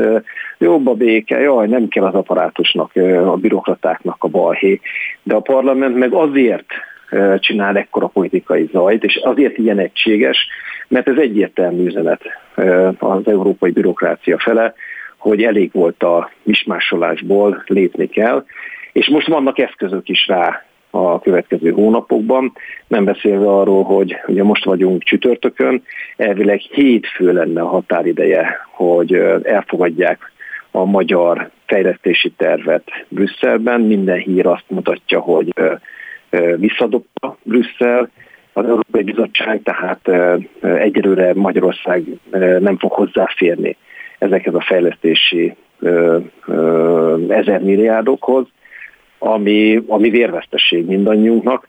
Szóval itt azért olyan küzdelem lesz, amiben nekünk abban kell ügyesnek és okosnak legyünk itthon Magyarországon, hogy értessük meg az emberekkel, hogy nem, nem a magyarokat büntetik, eh, nem, nem igaz, hogy a migránsok vagy a, a, a, a pedofil törvény miatt, ami egyébként homofób törvény, hanem ez az Orbán rendszer bűnei miatt van, és ahhoz, hogy ezen túl legyünk, ahhoz nekünk kell őket itthon. Akkor még egy kérdés a végére, hogy, hogy mi várható, mert arról is érdemes beszélni, hogy ezért kampányüzemmód van, vagy lesz is, és ugye ön például itt a startban azt mondta, hogy egész ősszel azt fogjuk hallgatni, meg a választási kampányban, hogy azért támadja az Európai Unió Orbán Viktort, mert a pedofil törvény miatt, mert a migránsok, mert soros valójában nem ezért fognak minket büntetni, hanem ugye a mérhetetlen korrupció miatt és a jogállamiság megszűnése miatt, de ugyanakkor ez a harc, ez a küzdelem, a szabadságharcos retorika akkor végig fogja kísérni ezt a kampányt, ami láthatóan lehet, hogy sikeresen működőképes lesz, már mint most Magyarországról beszélek természetesen. Nincs kétségem a felől, hogy, hogy az Orbánt vakon követő hívők, a, ők, ők, ők mennek utána, és bármit meg tud nekik magyarázni. A nagy kérdés az, hogy az ellenzéki fix szavazóbázison túl, mert az ellenzéki fix szavazóbázisnak szerintem már nem kell bizonygassuk, hogy ha az Európai Unióban akarunk maradni, és egy épeszű országot építeni. A Fidesz is az Európai Unióban akar maradni, ezt ugye számtalanszor hát, elmondták. Igen, igen, csak ez, ez akkor volt, amikor még az Európai Néppártból nem rakták ki a szűrüket, és hagyj emlékeztessek, hogy az a 11 nehány politikai szervezet, akikkel aláírt most bérszerződést, együttműködést Orbán Viktor Fidesze, azok egy jó része kifejezetten az Európai Unió ellenségének számít, és sokak programjában benne van az unió szétszedése, szétverése, legalábbis legyengítése. Tehát így Orbán Viktor elhelyezte magát ezen a politikai palettán. Az, hogy egyébként ő kormányról, kormányzati pozícióból Európa ellenzékével, sőt ellenségeivel szövetkezik, ez meglehetősen sajátos, de visszatérve az eredeti kérdésére, eh, nekünk az a feladatunk, hogy a fix ellenzéki szavazóbázison túl megtaláljuk azt az egy-két millió embert, akik eh, nyilvánvaló, hogy sok szempontból eh, meg vannak vezetve a kommunikációs gépezet által, de a jó érzésükre és hát nyilván egy jó kampányjal az informáltságukra kell tudjunk hatni. Mindenképpen figyeljük akkor az eseményeket, akkor ezek szerint Hajrá, fél öt tájékán lesz valószínűleg, most ugye itt a szavazásra gondolok.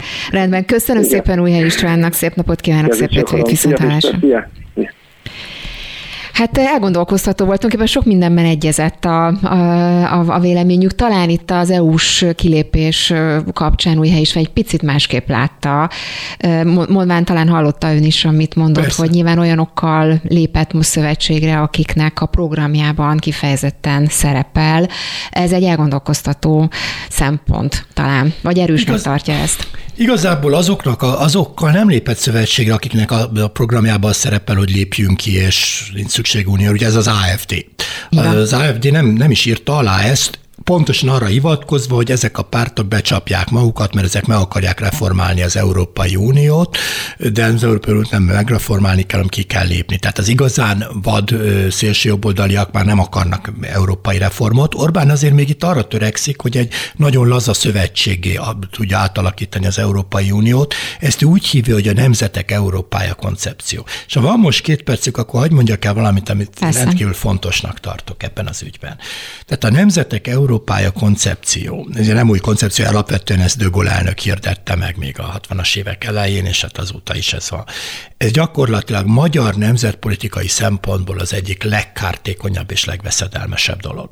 Ennek is az a, az a lényeg ennek a Nemzetek Európának koncepciója, a legfontosabb elemeit vegyük. Az első lényeg az az, hogy gyakorlatilag a nemzeti kormányok teljes szuverenitása érvényesül az adott országban, és hogy a nemzet az nem más, mint az állam állampolgárok összessége, tehát például Erdélyben az erdélyi magyarok is románnak számítanak a Nemzetek Európája koncepció szerint, és őket a román kormány képviseli, és a magyar kormány nincs joga beleszólni, meg az Európai Uniónak sincs semmiféle joga beleszólni azokban az ügyekben, amiben, amiben mondjuk hátrányos megkülönböztetés éri őket. Nem véletlen, hogy ennek a koncepciónak a hívei mind ellene szavaztak a Minority Safe Pack nevű kezdeményezésnek, ami ugye egy kisebbségvédelmi kezdeményezés kezdeményezés volt az Európai Parlamentben, hát sajnos elbukott, és nem véletlen, hogy a, a, a Abascal, a spanyol Vox pártnak az elnöke, akit itt fogadott Orbán Viktor nagyon szívélyesen, az, az például a baszk és a katalán jogokat nem, hogy a függetlenséget nem fogadja hanem a jelenleg meglévő jogokat is el akarja venni. Azt mondja, hogy túl sok jogot kaptak, és túl nagy autonómiát kaptak, nincs szükség rá. Tehát azok, akik ennek a koncepciónak a hívei Európában, azok kifejezetten kisebbségellenesek, nacionalisták, és azt mondják, hogy itt a teljes önállóságot kell kapjon minden kormány a saját területén, senki ne szólhassa bele, és azt csinál, amit akar. Jó ez nekünk? Egy olyan országnak, aminek minden szomszédos országában gyakorlatilag nemzetiségei vannak, majd magyar nemzetiség, és, és, és jó néhány igen nehéz helyzetben van, például az ukrajnai magyarok, de hát sokszor felmerülnek ilyen problémák Szlovákiában, Szerbiában, Romániában is. Tehát én, én azt gondolom, hogy az életveszély ez a program, amit, amit itt fennhangon hirdetnek, hirdet a magyar kormány, hogy ez lenne a megoldás. És ezek a pártok, akikkel most aláírta, ezek mind ezen az oldalon állnak. Tehát ők valóban egy olyan laza együttműködésnek képzelik el az Európai Uniót, ahogy Orbán Viktor is leírt ebben a hetes, hét pontos Hét pontos javaslat. Éppen akartam idézni egy pár pontot belőle, mert Akkor szerintem érdekes, ugye ez egy konferencián adta ezt elő, és valóban azt mondta, hogy a Nemzetek Európája helyett egy szuperállamot, európai szuperállamot építenek Brüsszelben, és ugye ez a mi ellen föl kell lépni, és ugye erre senki nem adott felhatalmazást, és akkor utána jönnek ezek a konkrét javaslatok. Most nézzük meg, megnézhetjük majd a részleteket, de mi az, ezzel az egésszel a célja ön szerint Orbán Viktornak? Szóval például egy ilyen javaslatcsomaggal előállni, hogy ő ilyen formában, tehát tulajdonképpen az egész koncepciójának neki megy, az EU egész koncepcióját hozza föl, hogy ez most nem jó irányba megy. Szóval mit akar ő ezzel elérni? Hát egyrészt ezzel azt akarja bemutatni, hogy ő egy európai politikus, akinek az Európa jövőjére vonatkozóan van, van koncepció és van elképzelése. Másrészt meg persze, hát ő ezt itt valóban őszintén így gondolhatja, hogy az lenne a jó, hogyha az Európai Unió nem szólna bele semmibe. Tehát gyakorlatilag azt tehetne itt, amit akar, és nem is lenne, nem is lenne joga semmibe beleszólni, adja a pénzt, az jó, meg, meg legyen gazdasági együttműködés, azzal nincs semmi probléma, de semmilyen más beleszólás nem legyen. Tehát nem véletlen, hogy a nacionalisták általában ezen az állásponton vannak. Csak ugyebár az igazi nemzetek európai koncepció az a Brexit. Uh-huh. Az, az egy következetes nemzetek európai koncepció, aztán, hogy ők nem akarnak semmilyen együttműködésben részt venni, ők kilépnek. És akkor most eljutottunk oda, hogy ő azt mondja, hogy nem adtak erre felhatalmazást. Hát pontosan, hogy erre adtak felhatalmazást az alapító atyák, vagy erre kértek, hiszen mi, hogy jött létre ez az egész integráció? A második világháború után, amikor belátták azt az európai alapító atyái, Adenauertől, De Gasperéig, Schumantól, Monnéig, hogy e, az nacionalizmus és a megosztott Európa az életveszély, az két világháborúba kergette bele, nemzeti tragédiákba kergette bele Európát, valahogy túl kell lépni ezen. Erről szól az integráció. Tehát ez éppen, hogy meghaladta ezt a, ezt a koncepciót. E, ugye itt, itt ilyen ellenmondásokat mondta, hogy az erős Európa az az erős nemzetek. Hát az erős nemzetek azok voltak a második világháború előtt, meg az első világháború, és azok rögtön egymást torkának ugrottak, hogy ki a legerősebb. Erős Európa akkor erős, hogyha az együttműködés erős, és nem ad különálló a nemzeteket. Ugye volt még egy érdekes szempont, amit felhozott a gazdasági adatok, ugye, amikkel előállt Orbán Viktor, akkor ugye itt azt mondta, hogy közös gazdasági siker nélkül, és itt úgy fogalmazott, hogy szét fog esni az unió, mert hogy nem, nem haladnak és nem fejlődnek, nincsenek olyan gazdasági eredmények, olyan gazdasági mutatók, beruházások, egyebek, mint mondjuk a világ más táján, tehát hogy az Európai Unió összességében nem fogja tudni gazdaságilag felvenni a versenyt, akár Kínával, vagy az Egyesült Államokkal, és itt ugye mondta a konkrét számokat is, összehasonlította az évekkel ezelőtti GDP-ket, egyebeket, és és, és, és ugye ezt is egy ilyen központi, központi helyre kerítette, vagy, vagy tette. Igen, csak itt valójában nem az Európai Unió miatt nem versenyképesek ezek a társadalmak. Valóban igaz, az Európai Unió lemaradóban van versenyképes, mert főleg az ázsiai társadalmakkal szemben. De ne felejtjük el, hogy a, aki mélyről indul, az sokkal gyorsabban fejlődik egy bizonyos szintig. Ha azonban megnézzük, hogy hol tart Kína akár most is, egy főre jutó GDP-be, akkor az egyharmad az Európai Uniónak, tehát uniós átlag GDP-nek. Tehát, tehát persze ők, ők most, mm. most 6-7 százalékkal fejlődnek, korábban 10 százalék is volt ez a fejlődés Kínában, tehát egy egészen más szintről indult. Ez nem az Európai Unió nehezíti, sőt, az, hogy egyáltalán van fejlődés, azt inkább elősegíti. Az látható, hogy csak azok a társadalmak tudnak jól, vagy gazdaságok tudnak működni, amelyeknek nagy integrált piacuk van. Európai Unió jelenleg a világ legnagyobb belső integrált piaca. Ha ez se lenne, ha ezt is szétverjük, akkor még ennyi, ennyi eredmény sincs, tehát ennélkül még gyengébben szerepelnének az európai tagállamok. Ráadásul ugye ezt az Európai Unió nyakába varni azért is nehéz, mert alapvetően a gazdaságpolitika alapkérdését azt a nemzetállamok határozzák meg, a nemzeti kormányok. Tehát nem, nincs egy Európai Uniós központi kormány, amelyik egy központi gazdaságpolitikát erőltetne rá bármelyik országra. Ugye látjuk is, hogy Magyarország egészen más politikát folytat, mint a többiek gazdaságilag is, ugye az unortodox gazdaságpolitika. Tehát, tehát ezek nagyon téves és félrevezető állítások, amiket tesz az Európai Unióval és a, a világ többi részével kapcsolatban. Én úgy gondolom, hogy éppen ez az egyik legerősebb érv az integráció mellett, hogy olyan kihívások előtt állunk, amivel szemben egyenként mindegyik ország elbukna Ilyen például a éghajlatváltozás, klímaváltozás. Ugye ezt nem lehet, egy ország nem tudja megoldani. Ezt egy nagy egységes területi egységben lehet megoldani, de, de ugyanilyen kérdés lesz szerintem a migráció, ugyanilyen kérdés a nemzetközi terrorizmus, ez mind szoros együttműködést igényel az országok között. És igen, az is, hogy versenyképesebbé váljunk, az is akkor működik, hogyha minél nagyobb integrációval és nagyobb közös piaccal rendelkezünk. Egy pillanatra jó is, hogy említette a migráció ügyét, ugye, hogyha egy picit visszatekerjük az időt, és, és azt megnézzük, hogy a migrációval kapcsolatos kommunikáció hogyan alakult, vagy annak a tendenciáit, hogy önök is volt egy belpolitikai üzenete, ugye 2015 után, és aztán utána a nemzetközi porondra is kilépett ez a, ez a történet, és hogyha egy utólag nézzük, akkor hogy hogyan értékeli, hogy a Fidesz szempontjából, kampány szempontból, kommunikációs szempontból bejött ez a fajta üzenet, és most megint lehet, hogy ketté kell választani ketté. a nemzeti, nemzetközi, a nemzetközi, illetve a, a magyarországi visszhangot, de próbáljuk már megértékelni, mert szerintem már, már ha a tendenciákat nézzük, ha, ha magát a kommunikációs technikát nézzük, azért vannak hasonlóságok már, hogy a mostani helyzettel kapcsolatban is. Igen, tehát nagyon tárgyalagosan nézzük, és én ezt olyan sajnálatosnak tartom, de elismerem, hogy belpolitikai politikailag ez bejött a Fidesznek, ez a kommunikáció. Sikerült egy olyan félelmet gerjeszteni, amire aztán azt mondták, hogy ők tudják a megoldást. Tehát ez egy, ez egy felnagyított félelem volt, mert ugye a migráció jelentős része 90 9%-a nem Magyarországra irányult. Magyarországon ment keresztül, de nem akar, nem itt akartak letelepedni, de minden esetre itt egy olyan félelmet sikerült gerjeszteni, hogy majd jönnek ide, betelepülnek, megerőszakolják a feleségeinket, lányainkat, szétrabolnak mindent, nem dolgoznak, élősködnek, és, és elöntik az országot. Ez egy hazugság volt, mert ez, a, ez nem, volt, nem állt fönn konkrét veszélyként Magyarország esetében semmiképpen nem. Bizonyos országok esetében ennek valóban van valamilyen valóság alapja, tőlünk nyugatra, de ez Magyarország esetében nem volt egy valóságos veszély.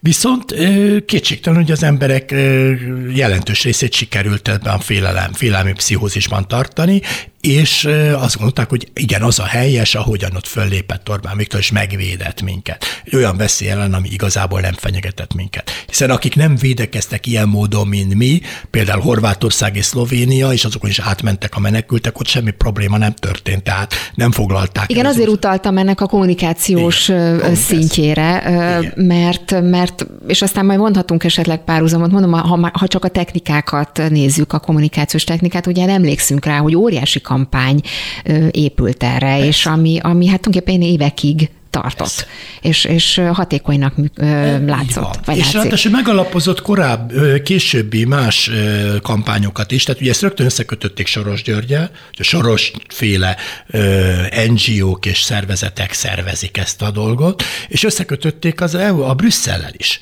Az EU-val nem merték nyíltan összekötni, mert az EU alapvetően népszerű Magyarországon, ezért nagyon érdekes a technika, azt lehet látni, hogy mindig, ha negatívum van, akkor Brüsszelről beszélek, meg brüsszeli bürokratákról, mint hogy az egy teljesen más dolog lenne, mint az EU, az Európai Unió, és akkor már valóban egy, egy Európa ellenes, és, és hát ez a soros és civil társadalom ellenes propagandát is össze tudták kapcsolni. Na most a nemzetközire is tekintsünk ki egy kicsit, mert neki ez is fontos volt. Az az igazság, hogy ő igazából nemzetközileg fontos emberré, vagy, vagy olyan emberi, aki belekerült a nemzetközi vitákban, éppen a migráció kapcsán vált. Ugyanis addig Európában e, igazából nem voltak tisztában azzal, hogy Orbán Viktor milyen veszélyt jelent rájuk nézve. Nagyjából úgy tekintettek rá, mint az összes több olyan kelet-európai e, autoriter vezetőre, mint mondjuk e, Robert Fico, vagy Basescu, vagy Borisov, akik hát persze nem demokraták, korruptak, de hát semmilyen veszélyt nem jelentenek ránk nézve, mert, mármint a nyugatiakra nézve, mert, mert nincs, nincs olyan témájuk, ami vonzó lenne a nyugati közönség számára, amivel meg tudnák szólítani a nyugati választókat.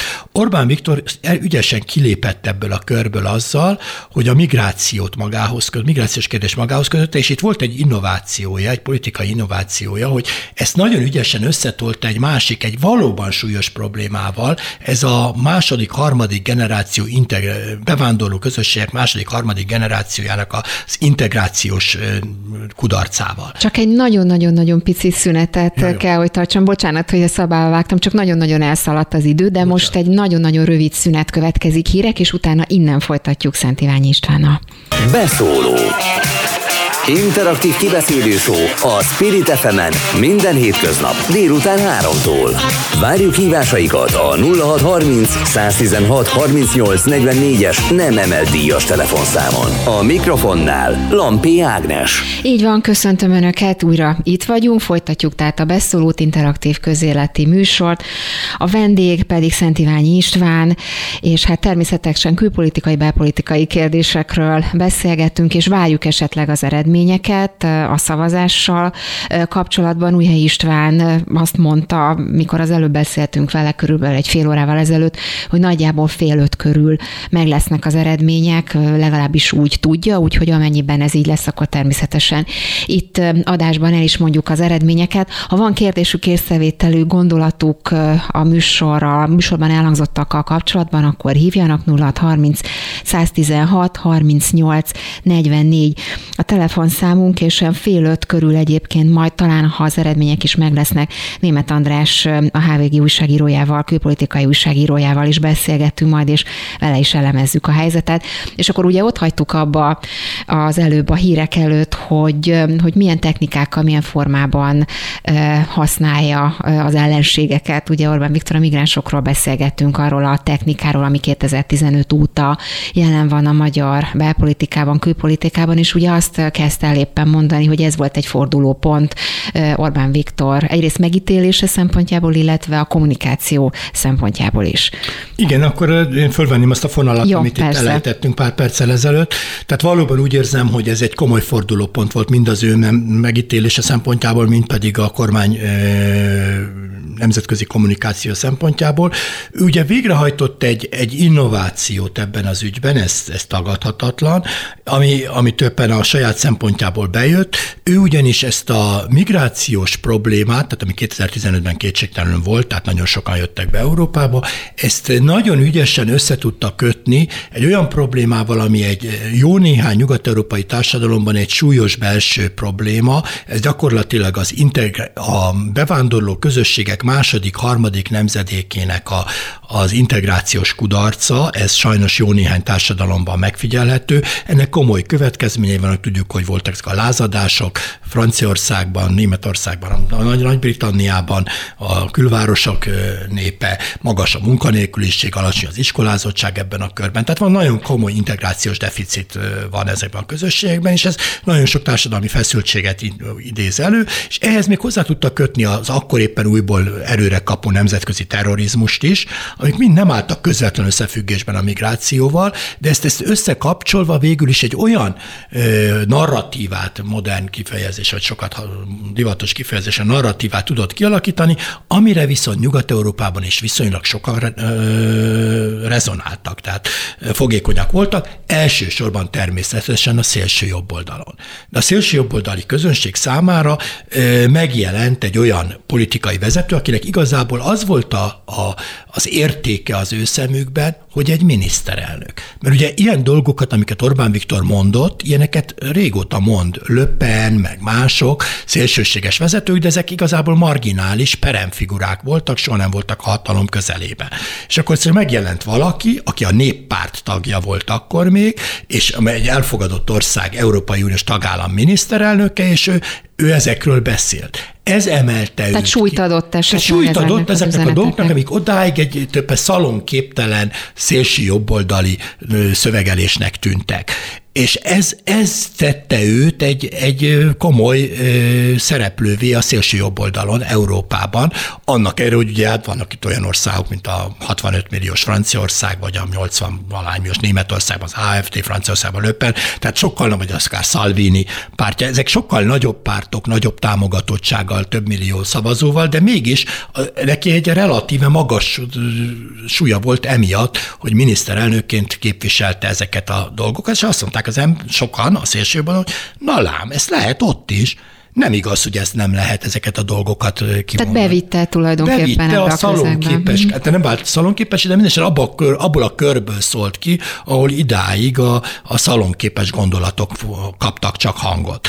És ez, ez tette őt igazából központi szereplővé, és ekkor kezdték el fölismerni a, a fő sodorban lévő pártok, ez mindegy, hogy szociáldemokrata, konzervatív, liberális, hogy ő tulajdonképpen nagyon veszélyes. Uh-huh mert hogy eh, ez, ezen a módon ő, ő gyakorlatilag szalonképesé tudja tenni azokat a dolgokat, amiket idáig meglehetősen sikerült jól féken tartani, és, és a peremen tartani, a periférián tartani. Ráadásul ugye ez a, ez a fajta szöveg, ez a fajta szöveg kommunikáció, ami a migráns kampányhoz Igen. kötődik, ugye Magyarországon is, eh, is működőképes volt, ugye erről beszélgettünk eh, az előbb is, meg azt is felvetett, hogy például maga a migráns szó, mint olyan, mint kifejezés, ugye ezt nem is nagyon ismertük meg nem is nagyon használtuk, meg egész mást jelent. Ma pedig ugye ott tart a történet, hogy bárkit megkérdezünk, meg van róla győződve, hogy mit jelent a migráns. Tehát ugye ez egy nagyon-nagyon szisztematikusan felépített menetrend szerint haladt ez a kampány. Évek kell, évek, évekig tartott, és viszont működőképes volt a Fidesz számára, már mint a Fidesz céljait tekintve, nem? Igen, és akkor nagyon örülök, hogy fölhozta a, a migráns és a migráció kifejezéseket, mert nagyon jó lenne ezt tisztába lehetne tenni.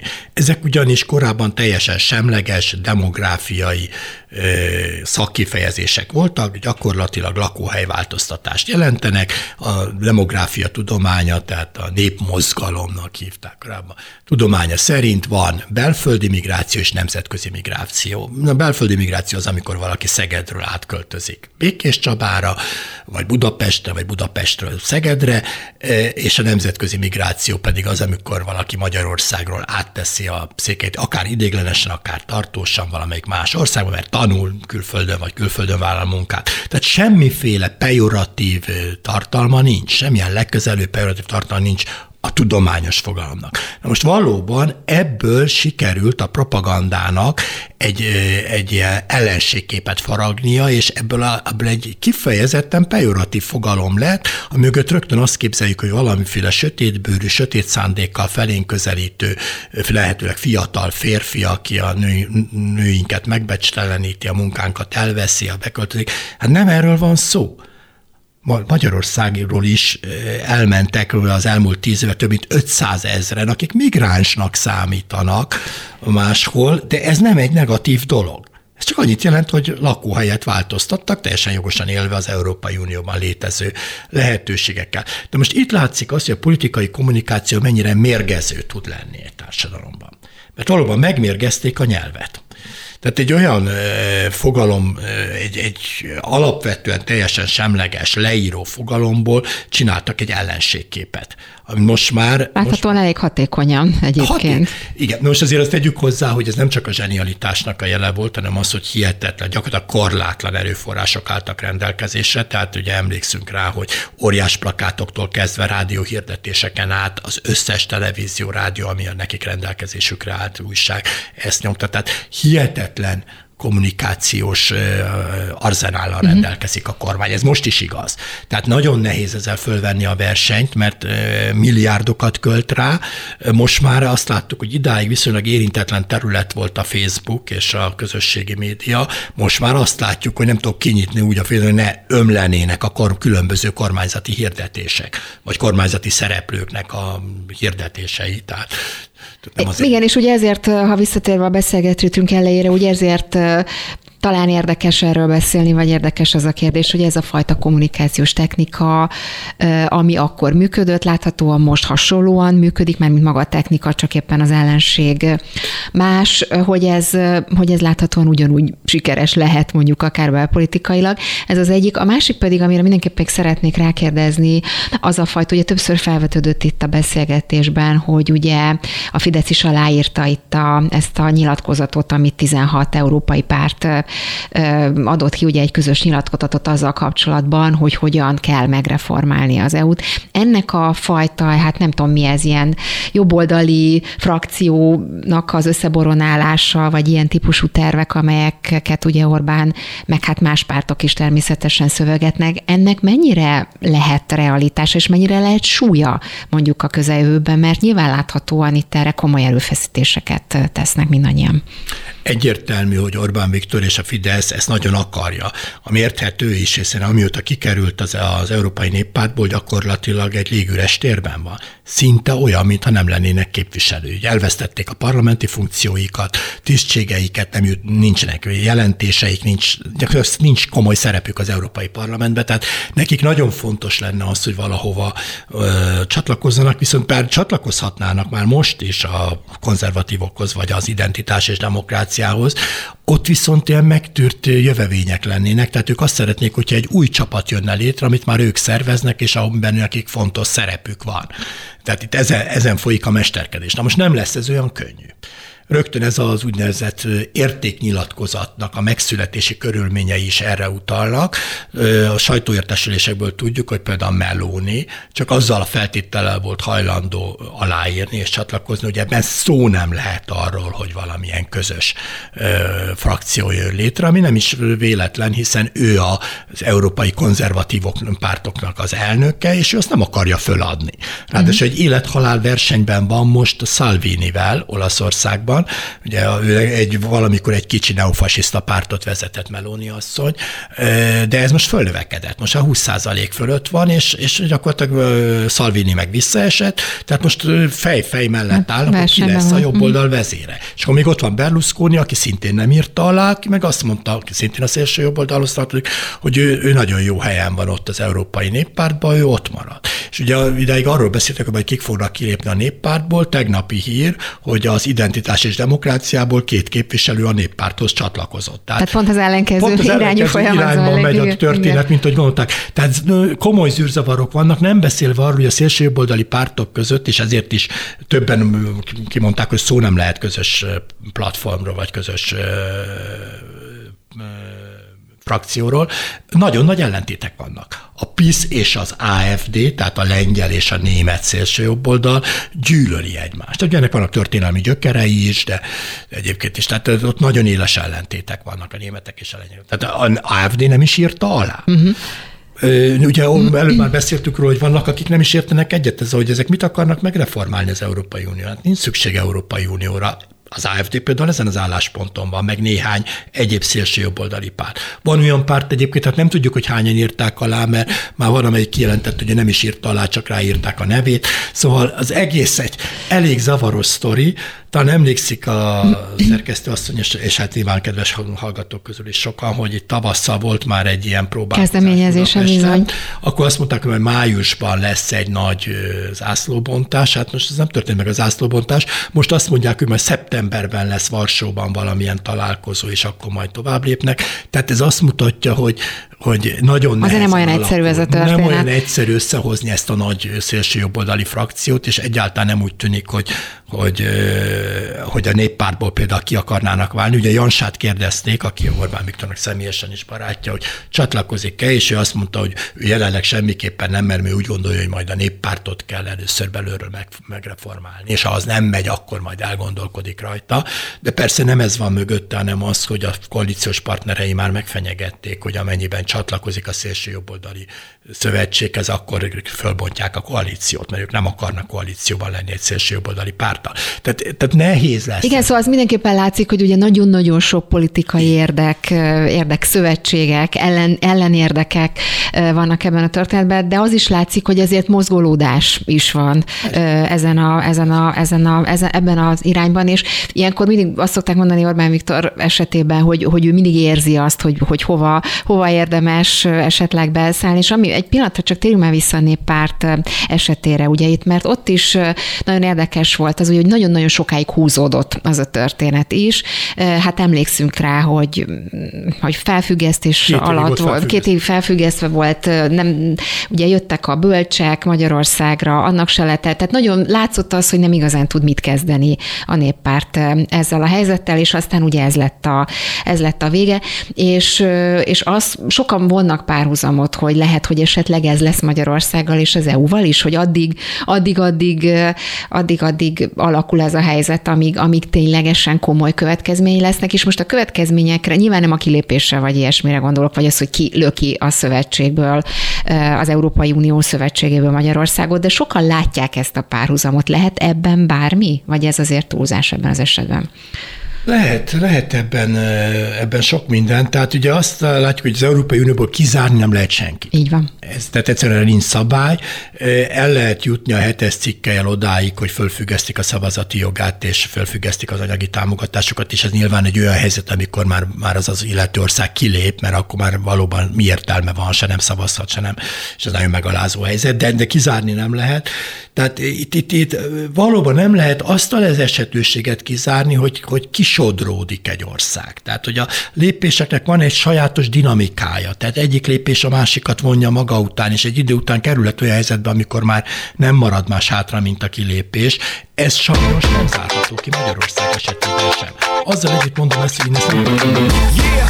Nem gondolom, This is one right here uh-huh. hogy kizárják az országot, vagy hogy, hogy ki kell lépje Magyarország, de az, hogy perifériára szorul, az viszont egy létező veszély, és ugye van még egy veszély, ami állandóan ott van, mint Damoklész kardja fölöttünk, ott, ott lebeg, aminek az a lényege, hogy, hogy fölmerülhet az is, hogy Magyarország, hogy az Európai Unió egy kétsebességes unióra vált át, és uh-huh. akkor igazából nem zárják ki, csak annyira perifériára kerül Magyarország, vagy esetleg Lengyelország és néhány ország, hogy igazából sok értelme már nincs a tagságnak, mert hogy, hogy létrehozzák az igazi integrációt a, a fejlettebb országok, és a többit meg hagyják, hogy csináljon azt, amit akar. Névleges tagságot jelent már csak. Ugye ebből a szempontból nagyon érdekes, a, egy kicsit akkor evezzünk be a politikára, hogyha, hogyha van kedve, mert hogy ugye mégiscsak kampány van, és az arról beszéltük, hogy nem is igazán nagyon lehet leválasztani ezeket az üzeneteket a belpolitikáról ez. sem. Az ellenzék számára ez mennyire jelenthet egy kommunikációs teret? Ugye például a DK vagy más politikai párt is ugye azzal kampányol, hogy, hogy tehát pont az ellenkezőjével, hogy ugye itt egy, egy közös nagy szövetséget kell létrehozni, ugye vissza kell szereznünk, vissza kell lépnünk, és pont az ellenkezőt, ellenkezőjét kell csinálni, mint amit Orbán Viktor tesz, már mint ami az EU-val való kapcsolatunkat illeti. Ez mennyire működőképes ez az üzenet ön szerint? Hát nekem az a véleményem, hogy, hogy ennek van egy közönsége, de ez nem túl nagy Magyarországon. Tehát az a, az a közönség, aki azt mondja, hogy igen, azt szeretnénk, hogy európai Egyesült Államok legyenek, és egy föderális Európa, és ez vannak ilyenek az én baráti körömben is, de nem túl sokan. És ráadásul ez nem igazán reális legyünk őszinték. Tehát elég sokféle problémával küzdik az Európai Unió. Itt annak van esélye, hogy szép lassan, ahogy eddig is építkezik, és megy ebbe az irányba, tehát újabb és újabb integrációs lépcsőfokok azért épültek ki az elmúlt időszakban, tehát a monetáris uniótól kezdve a Schengenen át, stb. Van egy előre haladás, de egyáltalán nem olyan gyors, amit, ami elvezetne belátható időn belül az Európai Egyesült Államokig. Ma nem egy ilyen időszakban élünk. Tehát én, én őszintén szóval nem ezt tart tartanám a legfontosabb jelszónak, de hát ez a dekának természetesen joga van, ő úgy ítéli meg, hogy, hogy ez az ő közönsége számára egy hívószó, akkor, akkor ezt, ezt lehet mondani, nem igazán reális, és szerintem nem is túl sokan lelkesednek ezért önmagában, viszont az Európai Uniós tagságért, és azért, hogy normális, elfogadott tagok legyünk az Európai Unióban, és egyáltalán, hogy Magyarország megítélése végre visszakerüljön oda, hol volt, az viszont egy reális cél, és, és rokon szembes cél nagyon sok embernek. Tehát én úgy láttam, hogy az, hogy az Európát zászlóra tűzik az ellenzéki pártok, és az, hogy ők, ők pro-európaiak, Európa barátok, azt teljesen teszik. Hogy ezt el kell juttatni odáig, ami, ami már igazából nem reális, tehát ez a föderális Európa, Európai Egyesült ezt, ezt én nem tartom igazán célszerűnek, de ezt minden párt maga Persze, döntje. ugye csak azért, hogy a Újhely István is arról beszélt az előbb, hogy, hogy érdemes lenne akár, vagy érdemes lehet mondjuk az ellenzéki pártok számára ez a fajta kommunikáció, akár a bizonytalanok megnyerése szempontjából lehet ez üzenet, és látva azt, hogy mi történik éppen, éppen az EU intézményeiben a, a szavazásról, éppen közben figyeljük is a, az eredményeket, hogy hát ha, hát, ha, hát ha nem, nem láttam még én se, csak ugye azt mondta Újhely is, hogy fél öt körül lesz, és most ránéztem az órára, hogy pár perc múlva fél öt, hogyha esetleg van. Szóval, hogy, hogy ez, ez mennyire kell, hogy beépüljön mondjuk az ellenzéknek a, a, a kommunikációjában. Ugye arról beszélgetünk, az is fontos, hogy a Fidesz ugye felméri, nyilván felméri, hogy, hogy mi az, ami, ami hat és működőképes, és, és hát nyilván nem véletlenek ezek. Hát ugye Orbán Viktor olyan mondatokat mond, ugye, hogy meg kell fékeznünk az európai baloldal külpolitikai álmokfutását, és szóval egy csomó csomó-csomó olyan mondatot tudnék idézni, ami ebből a szempontból az egészet egyfajta mm, jobboldali kontextusba vagy ellentétbe helyezi. Igen, ezzel együtt is azt gondolom, hogy az helyesen teszi az ellenzék, hogyha az Európát hangsúlyozza, és az Európai Uniót hangsúlyozza, és az ahhoz való tartozást,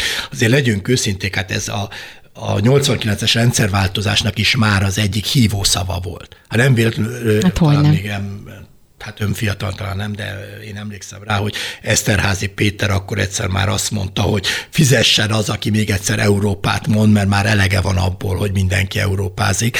Igen, ez valóban így volt, egy hívó szóvá vált, tehát Európához akartunk tartozni. Népszavazásom 85% szavazott arra, hogy oda akarunk elni. Ma is az Európai Uniós felmérések szerint az egyik legmagasabb elfogadottsága, az Európai Uniós legmagasabb elfogadottsága Magyarországon van.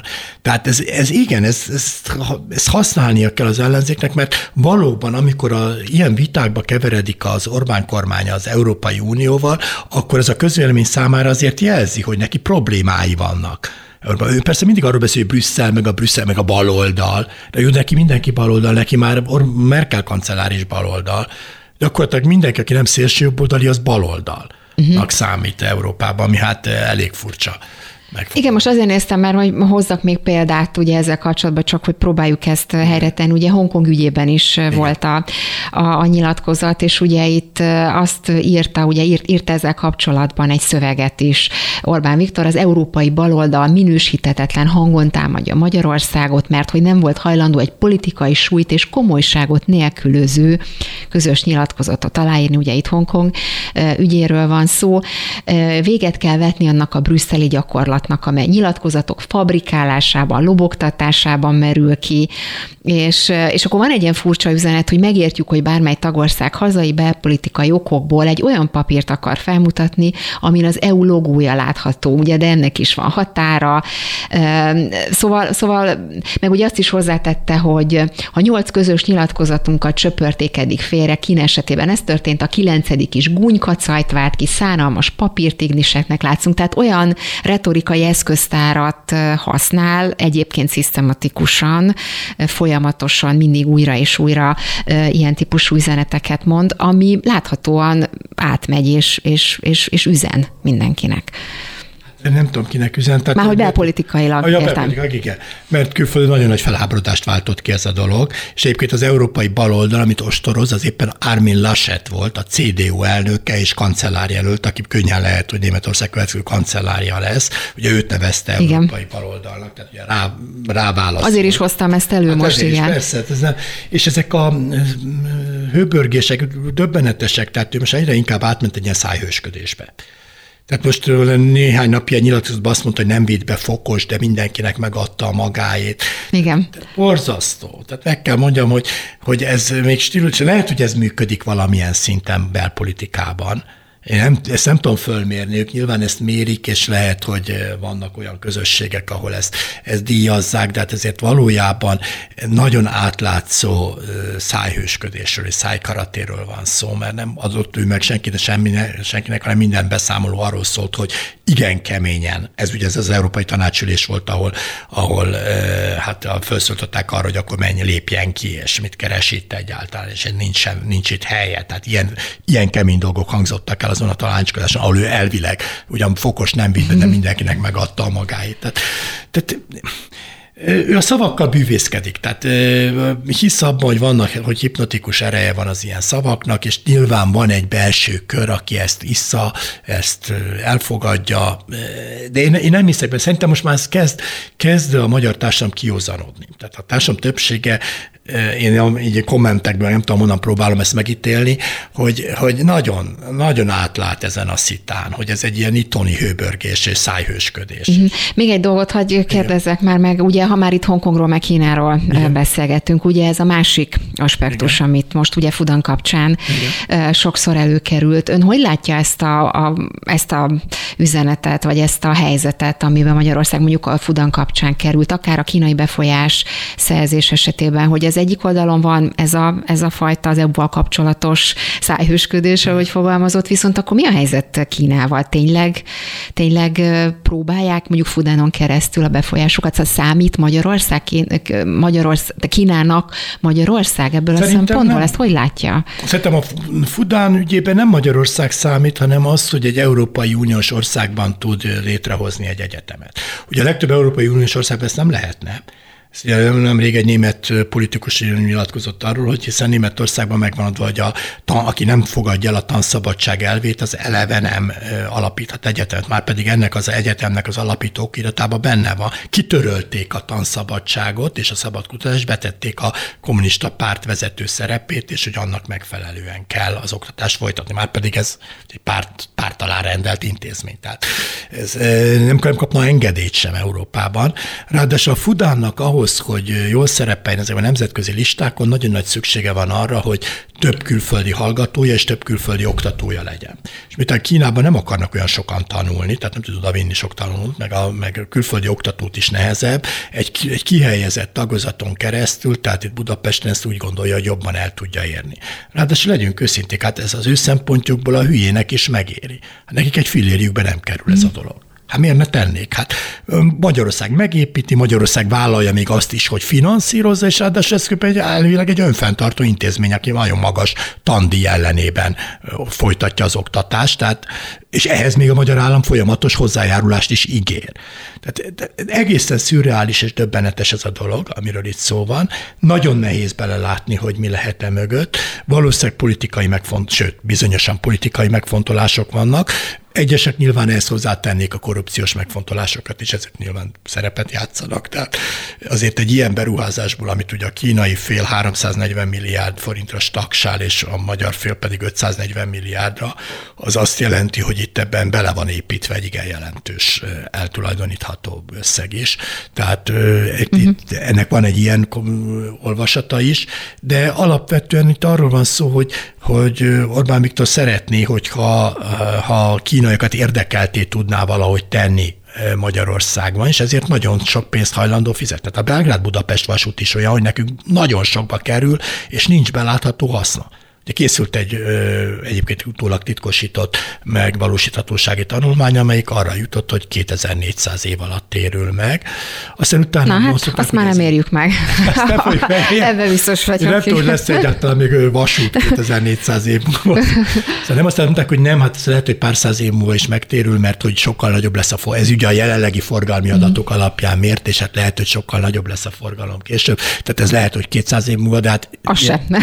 Az tehát se. ilyen beruházásokat Persze. nem érdemes gazdasági alapot. Nem véletlen, hogy ezt nem a magántőke finanszírozza. Ez olyan jó üzlet lenne, akkor ezt magántőkéből meg lehetne csinálni.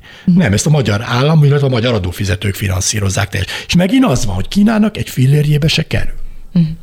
Közben hagy kapcsoljam be adásba Persze. Német András, HVG újságíróját. Szervusz! Szervusz, Szofi. Gondolom, hogy hallottad akkor itt a, a beszélgetésünket, és hát nyilván az apróbó természetesen egyébként a, a szavazás most, amint ugye megtudtuk ezekben a pillanatokban zajlik. Te mire tippelsz, mire számítasz, milyen eredmény lesz? Hát szerintem többségben lesznek az igenek, de még visszatérve, hogy egy mondatot megengedtek, után egyetem volt Persze. napirenden, és épp, a, épp ma olvastam, hogy hogy Kínában egyre jobban korlátozzák ezeknek az LMBT kisebbségek, közösségek jogait. Most például az egyetemen működő leszbikos és meleg csoportok közötti WeChat fórumokat állították le egyik napra a másikra. Tehát ez megint egy adalék arra, hogy, hogy Kína hogyan fogja kezelni ezeket az egyetemeket, hozzá, hogyan kezeli a kisebbségeket, és én ezért félek, hogy tulajdonképpen egyfajta szövetségest is találunk ebben, és ez egy nagyon rossz dolog.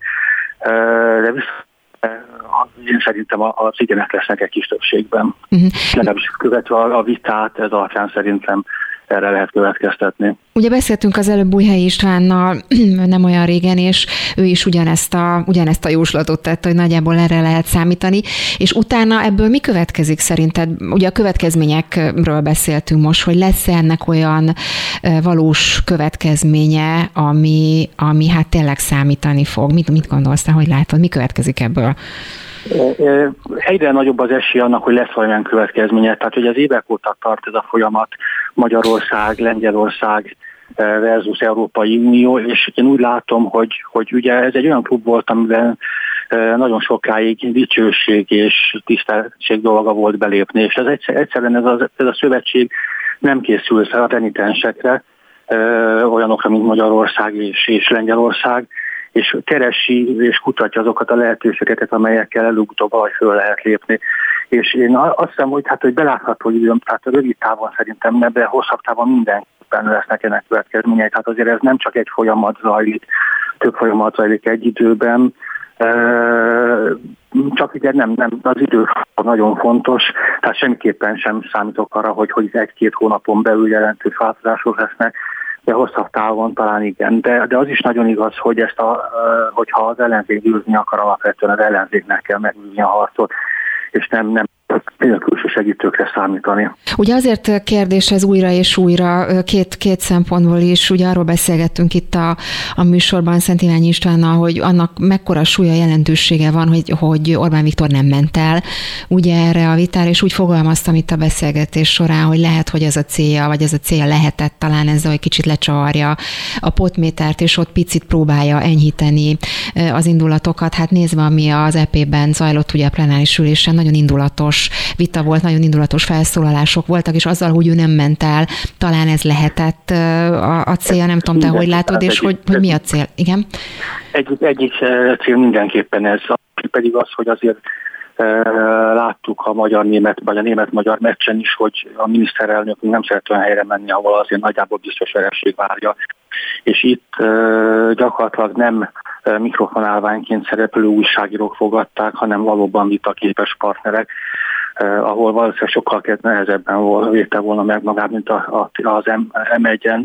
Tehát ez mindenképpen közel játszott. Tehát ezért eh, ugye nem ment a német-magyar meccs a kedvenc sportja, a kedvenc válogatottja, mert ott is mindenféleképpen egy, egyfajta vesztes pozícióba került volna.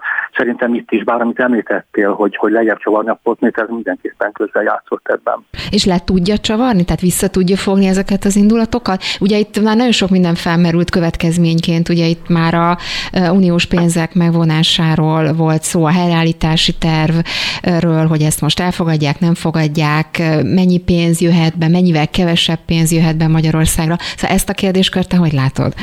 Én szerintem nem. Tehát én nem hiszek abban, tehát pár nappal ezelőtt voltam én is Strasbourgban, és beszélgettem ott egyrészt politikusokkal, más, másrészt olyan emberekkel, akik ezt az egész rendszert működtetik, és rettetesen fel vannak háborodva. Tehát ott azért ott is már gyakorlatilag olyan indulatok fornak, ami, amivel egyfajta ilyen nem megyekkel, játékkal szerintem már nem lehet operálni különösebben.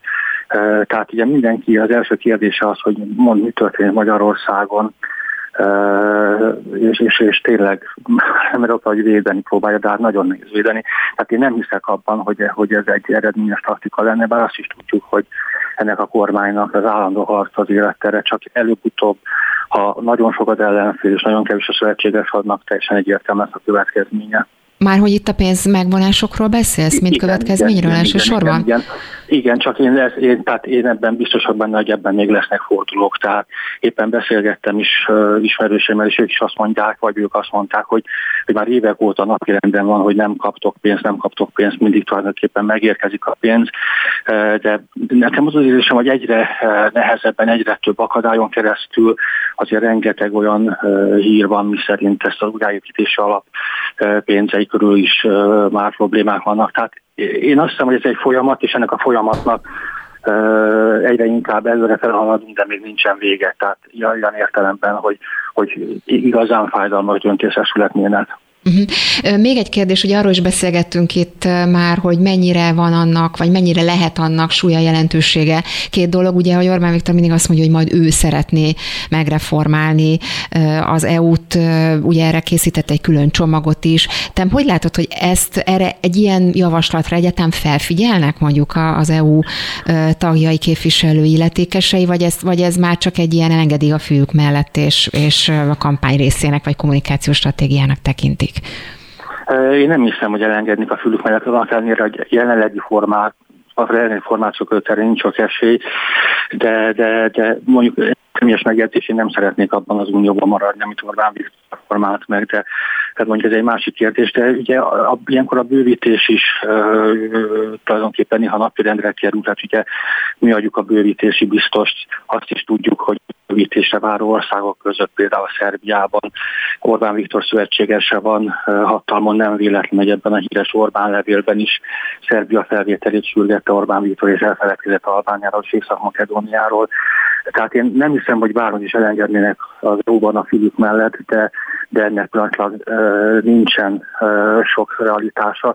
Mármint csak azért sem, mert, mert Orbán Viktornak ugye azért vannak szövetséges az belül, de a szövetségesei között sincsen egyetért, és akár csak, hogyha megnézzük Lengyelországnak milyen a viszony Oroszországgal, tehát a, ez nem egy egységes ellencsoport, amit Orbán Viktor szeretne mm, összeállítani és ezzel megreformálni az EU-t. Tehát ez szerintem valóban pillanatlag irreális, de, de semmiképpen sem olyan, amit el lehet engedni az emberek a füle mellett.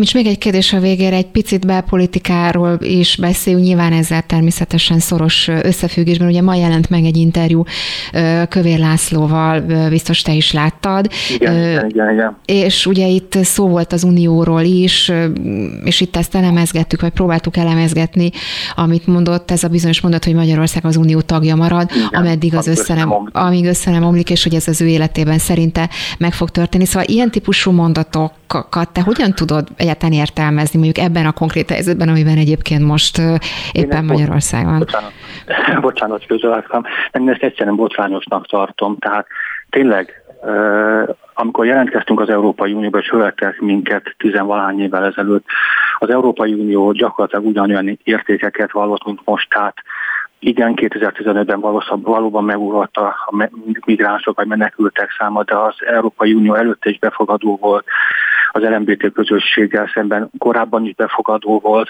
tehát nem az Európai Unió változott meg, nem, nem igaz, amit Orbánék mondanak. Magyarország változott meg, és fordul szembe ezekkel az értékekkel, és tulajdonképpen uh, arra spekulálni, és tulajdonképpen abban reménykedni, hogy ez széthújjon, ez számomra értékelhetetlen, vagy minősíthetetlen nyilatkozat is.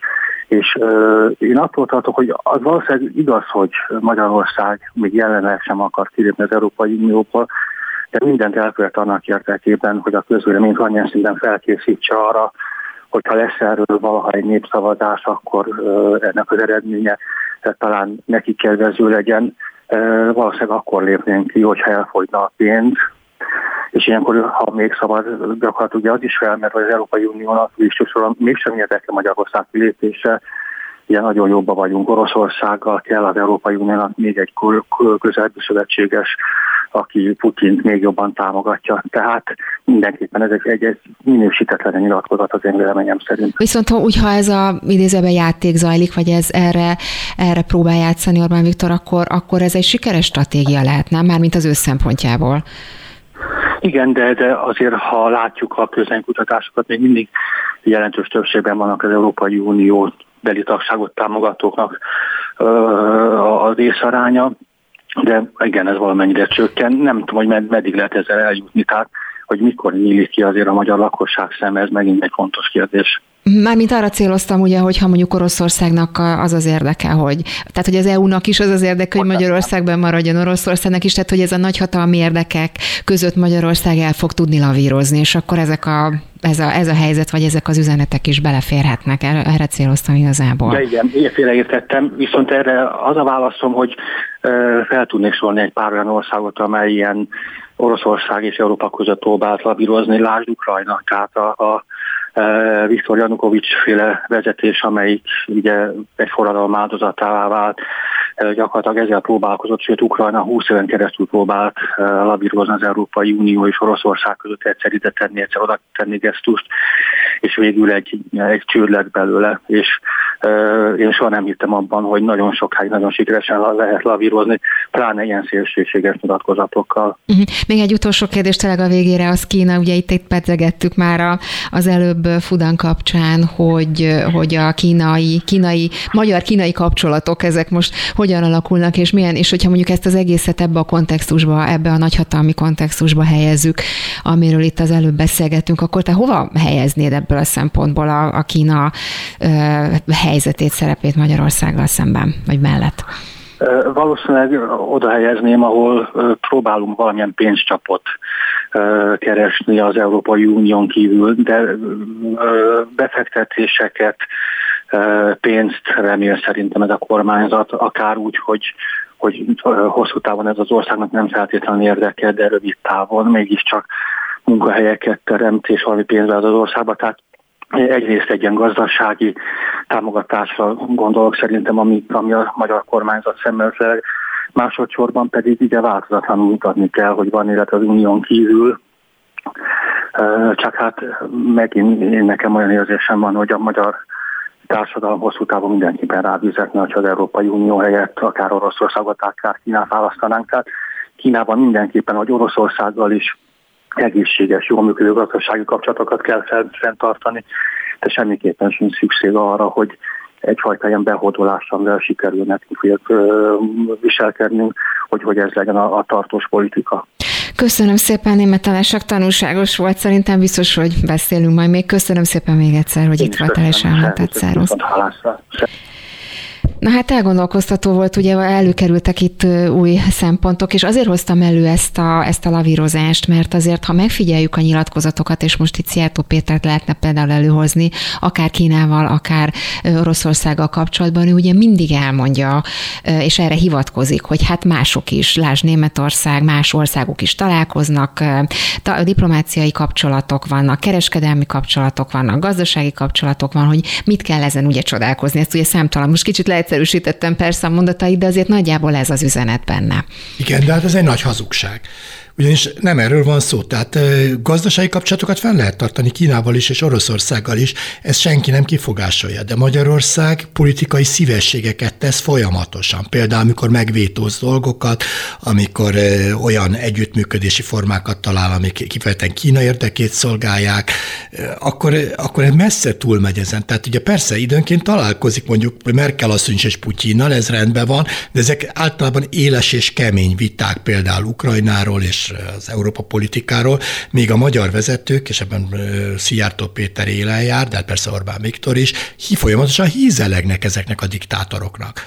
Tehát ezt én egyetlen nyugati vezetőtől sem hallottam, hogy olyan szavakkal beszéljenek róluk, hogy kiváló vezetők és nagyszerű országot vezetnek, és kiváló emberek. Tehát Putyinnak azt mondja Orbán Viktor, hogy az ő könyvéből tanulnak a magyar gyerekek hoki, jéghokizni, meg tehát egyszer döbbenetes, ezt érdemes megfigyelni, hogy hogyha ő keleti vezetőkkel találkozik, akkor, de ez lehet akár Nazarbayev is, vagy Mirzojeve, az üzbég elnök, olyan mértékben hízelegek, hogy egyszerűen ez döbbenet. Tehát ilyet, ilyet nyugati vezetőtől nem lehet hallani. Tehát itt pontosan arról van szó, hogy, hogy Magyarország abban más, ők össze akarják keverni, hogy másoknak is vannak gazdasági kapcsolataik, meg találkoznak, hogy egyrészt ők a nagyon szoros politikai kapcsolatokat alapítanak ki, folyamatosan szívességeket tesznek, olyan együttműködési formákban mennek bele, amiben Nyugatország nem mennek bele, például amikor itt a kínai honvédelmi miniszter itt volt, és közös hadgyakorlatról beszéltek egy NATO tagállam esetében. Tehát itt, itt olyan dolgok vannak, amik egyáltalán nem férnek össze azzal, ahol, azzal, hogy mi egy elkötelezett euróatlanti ország vagyunk. Egyébként ők nem is ezt mondják, mert ők azt mondják, Orbán Viktor ugye arról beszélt, hogy pávatáncot járunk, Orbán mm. Viktor szívesen mondja azt, hogy mi, mi egy híd vagyunk, mi tud, összekötjük őket. Hát nem, mi a nyugat része vagyunk, úgy gondolom, a magyar nép úgy döntött már 89-ben is, aztán a két népszavazáson, EU és a NATO népszavazáson, mi nem, nem, közö, nem a kettő között állunk.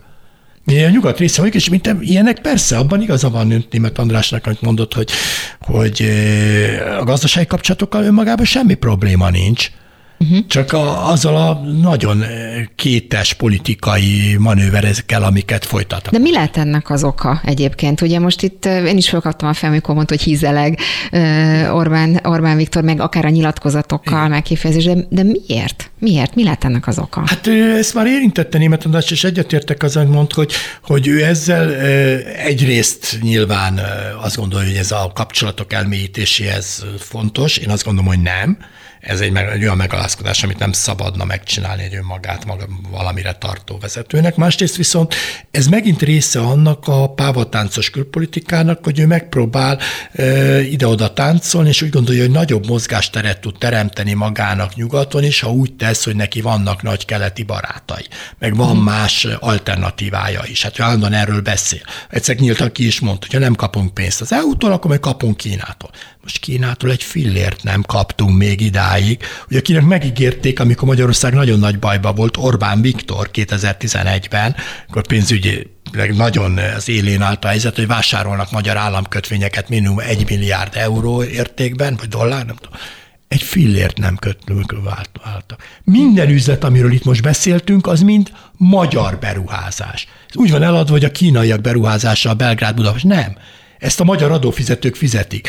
A kínai hitel, a Fudán is nem, nem kínai beruházás, ugye a kínai hitel, de, de nagyon magas kamatlábon egy nagyon jó üzlet. Ugye Kínának az a problémája, hogy hatalmas kereskedelmi töblete van, nagyon sok pénze van, amit nem tud hova kihelyezni. Neki nagyon nagy boldogság, hogyha tud hitelt adni valakinek, aki ráadásul vissza is fogja valószínűleg fizetni magas kabatra, mert nem állott a, ö, uh-huh.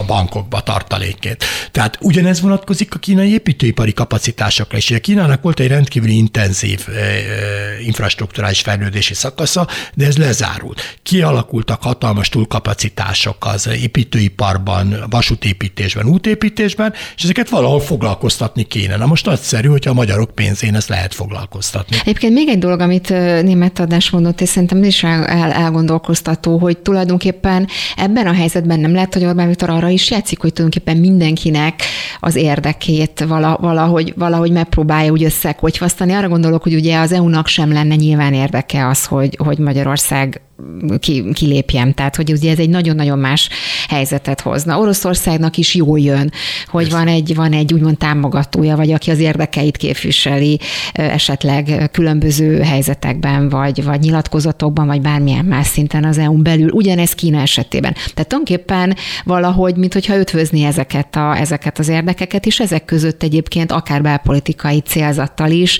szépen el, el tud lavírozgatni, mert láthatóan eddig legalábbis is, mint hogyha ez működne. Igen, csak mi ebből nekünk a hasznunk, mármint az országnak, nem. Az elfogadom, hogy ebből néhány oligarha elég jól keres, mert ugye ezekben az üzletekben azért be vannak vonva ők is, tehát például a, a Belgrád-Budapesti vasutat azt 50 ban mészáros építés, csak 50 ban kínai cégek, tehát itt azért van, van haszon szépen ezen az oldalon, és valószínűleg a Fudánba is valahogy bele, bejátszanák, vagy Mészárost, vagy valamelyik oligarchát ebben az ügyben, de, de egyébként az országnak mi a haszna ebből? Semmi. Persze, ő ezt nagyon ügyesen játszik ezzel, és, és próbál meg lavírozni, de ebből nekünk az égvilágon semmi előnyünk nincs. Sőt, hátrányunk van, mert azt gondolom, hogy olyan dolgokat finanszírozunk, amire nincs szükségünk, mint például a Belgrád-Budapest vasút, ami alsó hangon 700 milliárd forint, vagy a Fudán, ami 540, akkor abból, abból mi a hasznunk? Az, hogy most akkor kínaiak jobban szeretnek minket. De még ez se látszik, tehát ebbe az a vicc, hogy ezzel az egész nagy keleti nyitási politikájával nem sikerült elérni azt, hogy valami kiemelt szerepe legyen. Ma megnézzük az adatokat, például Csehország, ami semmiféle keleti nyitást nem csinált, nagyobb és erőteljesebb üzleti kapcsolatokkal rendelkezik Kínában, mint Magyarország, Lengyelországon nem is beszélve. Nem kell ehhez keleti nyitás, nem kell ehhez udvarolni, nem kell ehhez Szijjártó Péternek hetente vagy két hetente Pekingbe repülnie, és ott ö, folyamatosan teljesen értelmetlen rendezvényeken részt vennie, mert nincs, nincs erre szükség ahhoz, hogy gazdasági kapcsolatok legyenek. Az működik magától. És egyébként a magyar, ugye hivatkoznak arra, hogy növekedett a magyar igen, export. Igen ennek a 90 százaléka az, az, az autóipar, ami azért nekünk gyakorlatilag semmi közünk nincs. Nem azért veszik a Mercedes meg az Audit a kínaiak, mert Orbán Viktor a kommunista mártírok emlékművét megkoszorúzta, hanem azért, mert úgy gondolják, hogy jó autó, és tehát ez nem kéne ilyen gesztusokat tenni. Mert Egy... meg Egyébként erről beszél, kérdezték, csak egy pillanatra még visszatérve a Kövér László interjúra, mert ugye természetesen ez a kérdés is előkerült. Igen. Csak azért, hogy szerintem most ide kapcsolódik ez a dolog. Ugye azt mondta erre a kérdésre, hogy mennyire van szükség mondjuk a Fudan Egyetem Magyarországi kampuszára, azt felelte, hogy kialakult egy cirkusz, természetesen, és pont a, az egyetem körül kialakult cirkusz győzte őt meg arra, hogy mennyire jó döntés született, és azok az országok, amelyek attól féltik Európa biztonságát, biztonságát mégis dinamikusan növelik a Kínával folytatott gazdasági kapcsolatok vonumeli. Tehát ugye ez a másik üzenet, ami, ami ilyenkor el szokott Ezt mindig mondják. Igen. Mindig ezt mondják, hogy persze a németek meg a franciák sokkal inkább kereskednek. De senki nem arról beszél, hogy nem szabad kereskedni. Nem, csak itt ugye össze, összekapcsolódik a kettő. Ha, hanem arról beszélünk, hogy nem kell ezért politikai szívességeket kell tenni, nem kell ezért állandóan oda járni és hízelegni, és nem kell olyan dolgokat bevállalni, amivel nekünk semmi hasznunk nincs. 100 milliárdokért mint a Belgrád Budapest volt. Nem, erre nincs szükség, enélkül is lehet kereskedni. Íme a példa. Németország, Franciaország, de akár Csehország, vagy, vagy Lengyelország a térségben, amelyeknek szorosabb kapcsolatuk van, semmilyen szívességet nem tesznek ezért. Állami szinten semmilyen kiemelt kapcsolatuk nincs, sőt Babisról tudva levő, hogy nagyon feszült a kapcsolat a, a hivatalos Pekinggel, ő próbálkozott gazdasági kapcsolatokat képített saját cégével, és az bebukott, és azért ő kifejezetten ellenzi, de ez nem zavarja a Skodát vagy a többit ahhoz, hogy üzleteket kössön. Uh-huh. Ezt meg lehet csinálni, de ez nem, nincs szükség arra, hogy megalázzuk magunkat, és értelmetlen beruházásokban. Csak pár percünk maradt még, és egy témát még mindenképpen szeretnék érinteni Kínával kapcsolatban, ez a vakcina ügy, mert mint ugye gazdaság és pénzügyi dolgokról is beszélgettünk, ezt hogy látja magát a kínai vakcina ügyet, mint, mint olyan, mert ugye ennek is nagyon sokféle aspektusa volt, és most egy picit próbáljuk a politikai részére koncentrálni, mert hogy az egészségügyi részével ugye nem vagyunk szakemberek, nyilván nem tudjuk eldönteni, hogy ez most mennyire hatékony, kinél hogyan, hány oltás hatékony, hány, hány nem, de ugye ez nagyon átkerült szintén politikai síkra ez a történet. Hogy látja ennek az egésznek a tehát magát a kezdeményezést, ugye, hogy ide. Úgy ez láttam, hogy ez egy kalandorpolitika folyt a vakcina beszerzések kapcsán. Ez megint egyébként valóban beágyazható a magyar külpolitikának ebbe a törekvésébe, hogy Brüsszel nem jó, elszúrta a vakcina beszerzést, ezt mondták, ugye, nekünk kell megoldanunk. Na most mi történt? Ma már éppen azt hiszem, a mai nap, hogy híre, hogy már tizedikek vagyunk az oltási sorrendben, és hamarosan újabbak előznek, tehát, tehát egyáltalán nem, nem látszik úgy, hogy Brüsszel elszúrta volna azok a tagállamok, akik csak a, a brüsszeli gyógyszerészeti ügynökség által jóváhagyott vakcinákat használják, azok már rég megelőztek minket nagy nagy többsége, tehát nem volt erre szükség. Ugyanakkor miért mi szól a kínai vakcináról? Olyan vakcinát szereztünk be, ami hát azért nagyon sok kérdés merül föl. Én sem nem vagyok Igen, azért mondtam, meg. hogy ne is az nem megyek csak azt mondom, hogy azért egy nagyon megkérdőjelezett dologról van szó. A legdrágábbról, 63 dollár egy vakcina. A, ugye a magyar állam nem vette meg a modern, vagy modernából keveset vásárolt, mert azt mondta, hogy túl drága, az 18 euró volt egy adag. Ez 63, és ráadásul most itt van a nyakunkon több mint két millió még, amit nem tudtunk a két és fél millió. Én javasoltam is azt, amit egyébként a szlovákok nagyon jól és okosan megtettek, hogy visszaadták Oroszországnak a Sputnikból, megmaradt, megmaradt a 80 a annak, és nem kell senkinek Szlovákiában, és most ugyanazon az áron visszaadják Oroszországnak, hogy kérik a pénzt, és nem kell. Én azt gondolom, legalább a két és fél milliót érdemes lenne visszaadni. Abban most nem is akarok belemenni, hogy az egész alkotmány ellenes beszerzés volt, hogy az alkotmány kifejezetten kimondja, hogy az állami közbeszerzésben csak az vehet részt, akinek a tulajdonosi háttere tisztázott. A mai napig nem tudjuk, hogy ki a végső tulajdonosa annak a cégnek, amelyik beszerezte ezt a kínai vakcinát. Ugye ez az a két név, aki vagy személy, aki előkerült, akkor teljesen egyértelműen kiderült, ők maguk állítják, hogy ők nem is tulajdonosok, ők csak ilyen megbízottak, strómanok magyarul. Sejtéseink vannak, a független újságírók ezt azért elég jól körbejárták, hogy kik lehetnek, de hivatalosan nem lehet tudni, hogy ki, kihez kerül be. Egyébként ilyen módon is visszaadni se tudjuk, mert mi nem a kínaiaktól vettük meg, hanem attól a cégtől, amelyik tehát a kétes ö, rejtőzködő tulajdonosokkal rendelkező cégtől. Fú, hát szerintem nagyon-nagyon sokáig tudnánk még Ezt. folytatni, mert de azt hiszem, hogy azért sikerült jó néhány aspektust megvilágítani. Nagyon-nagyon szépen köszönöm Szent Iványi Istvánnak, hogy itt volt, és átbeszéltük ezeket a témákat. Én is köszönöm a lehetőséget. És ezzel a beszóló már a véget ért. Legközelebb hétfőn lesz beszóló pénteken a műsor egyik ismétlését hallhatják majd. Én nagyon-nagyon szépen köszönöm a figyelmüket, Lampi Ágnest hallották.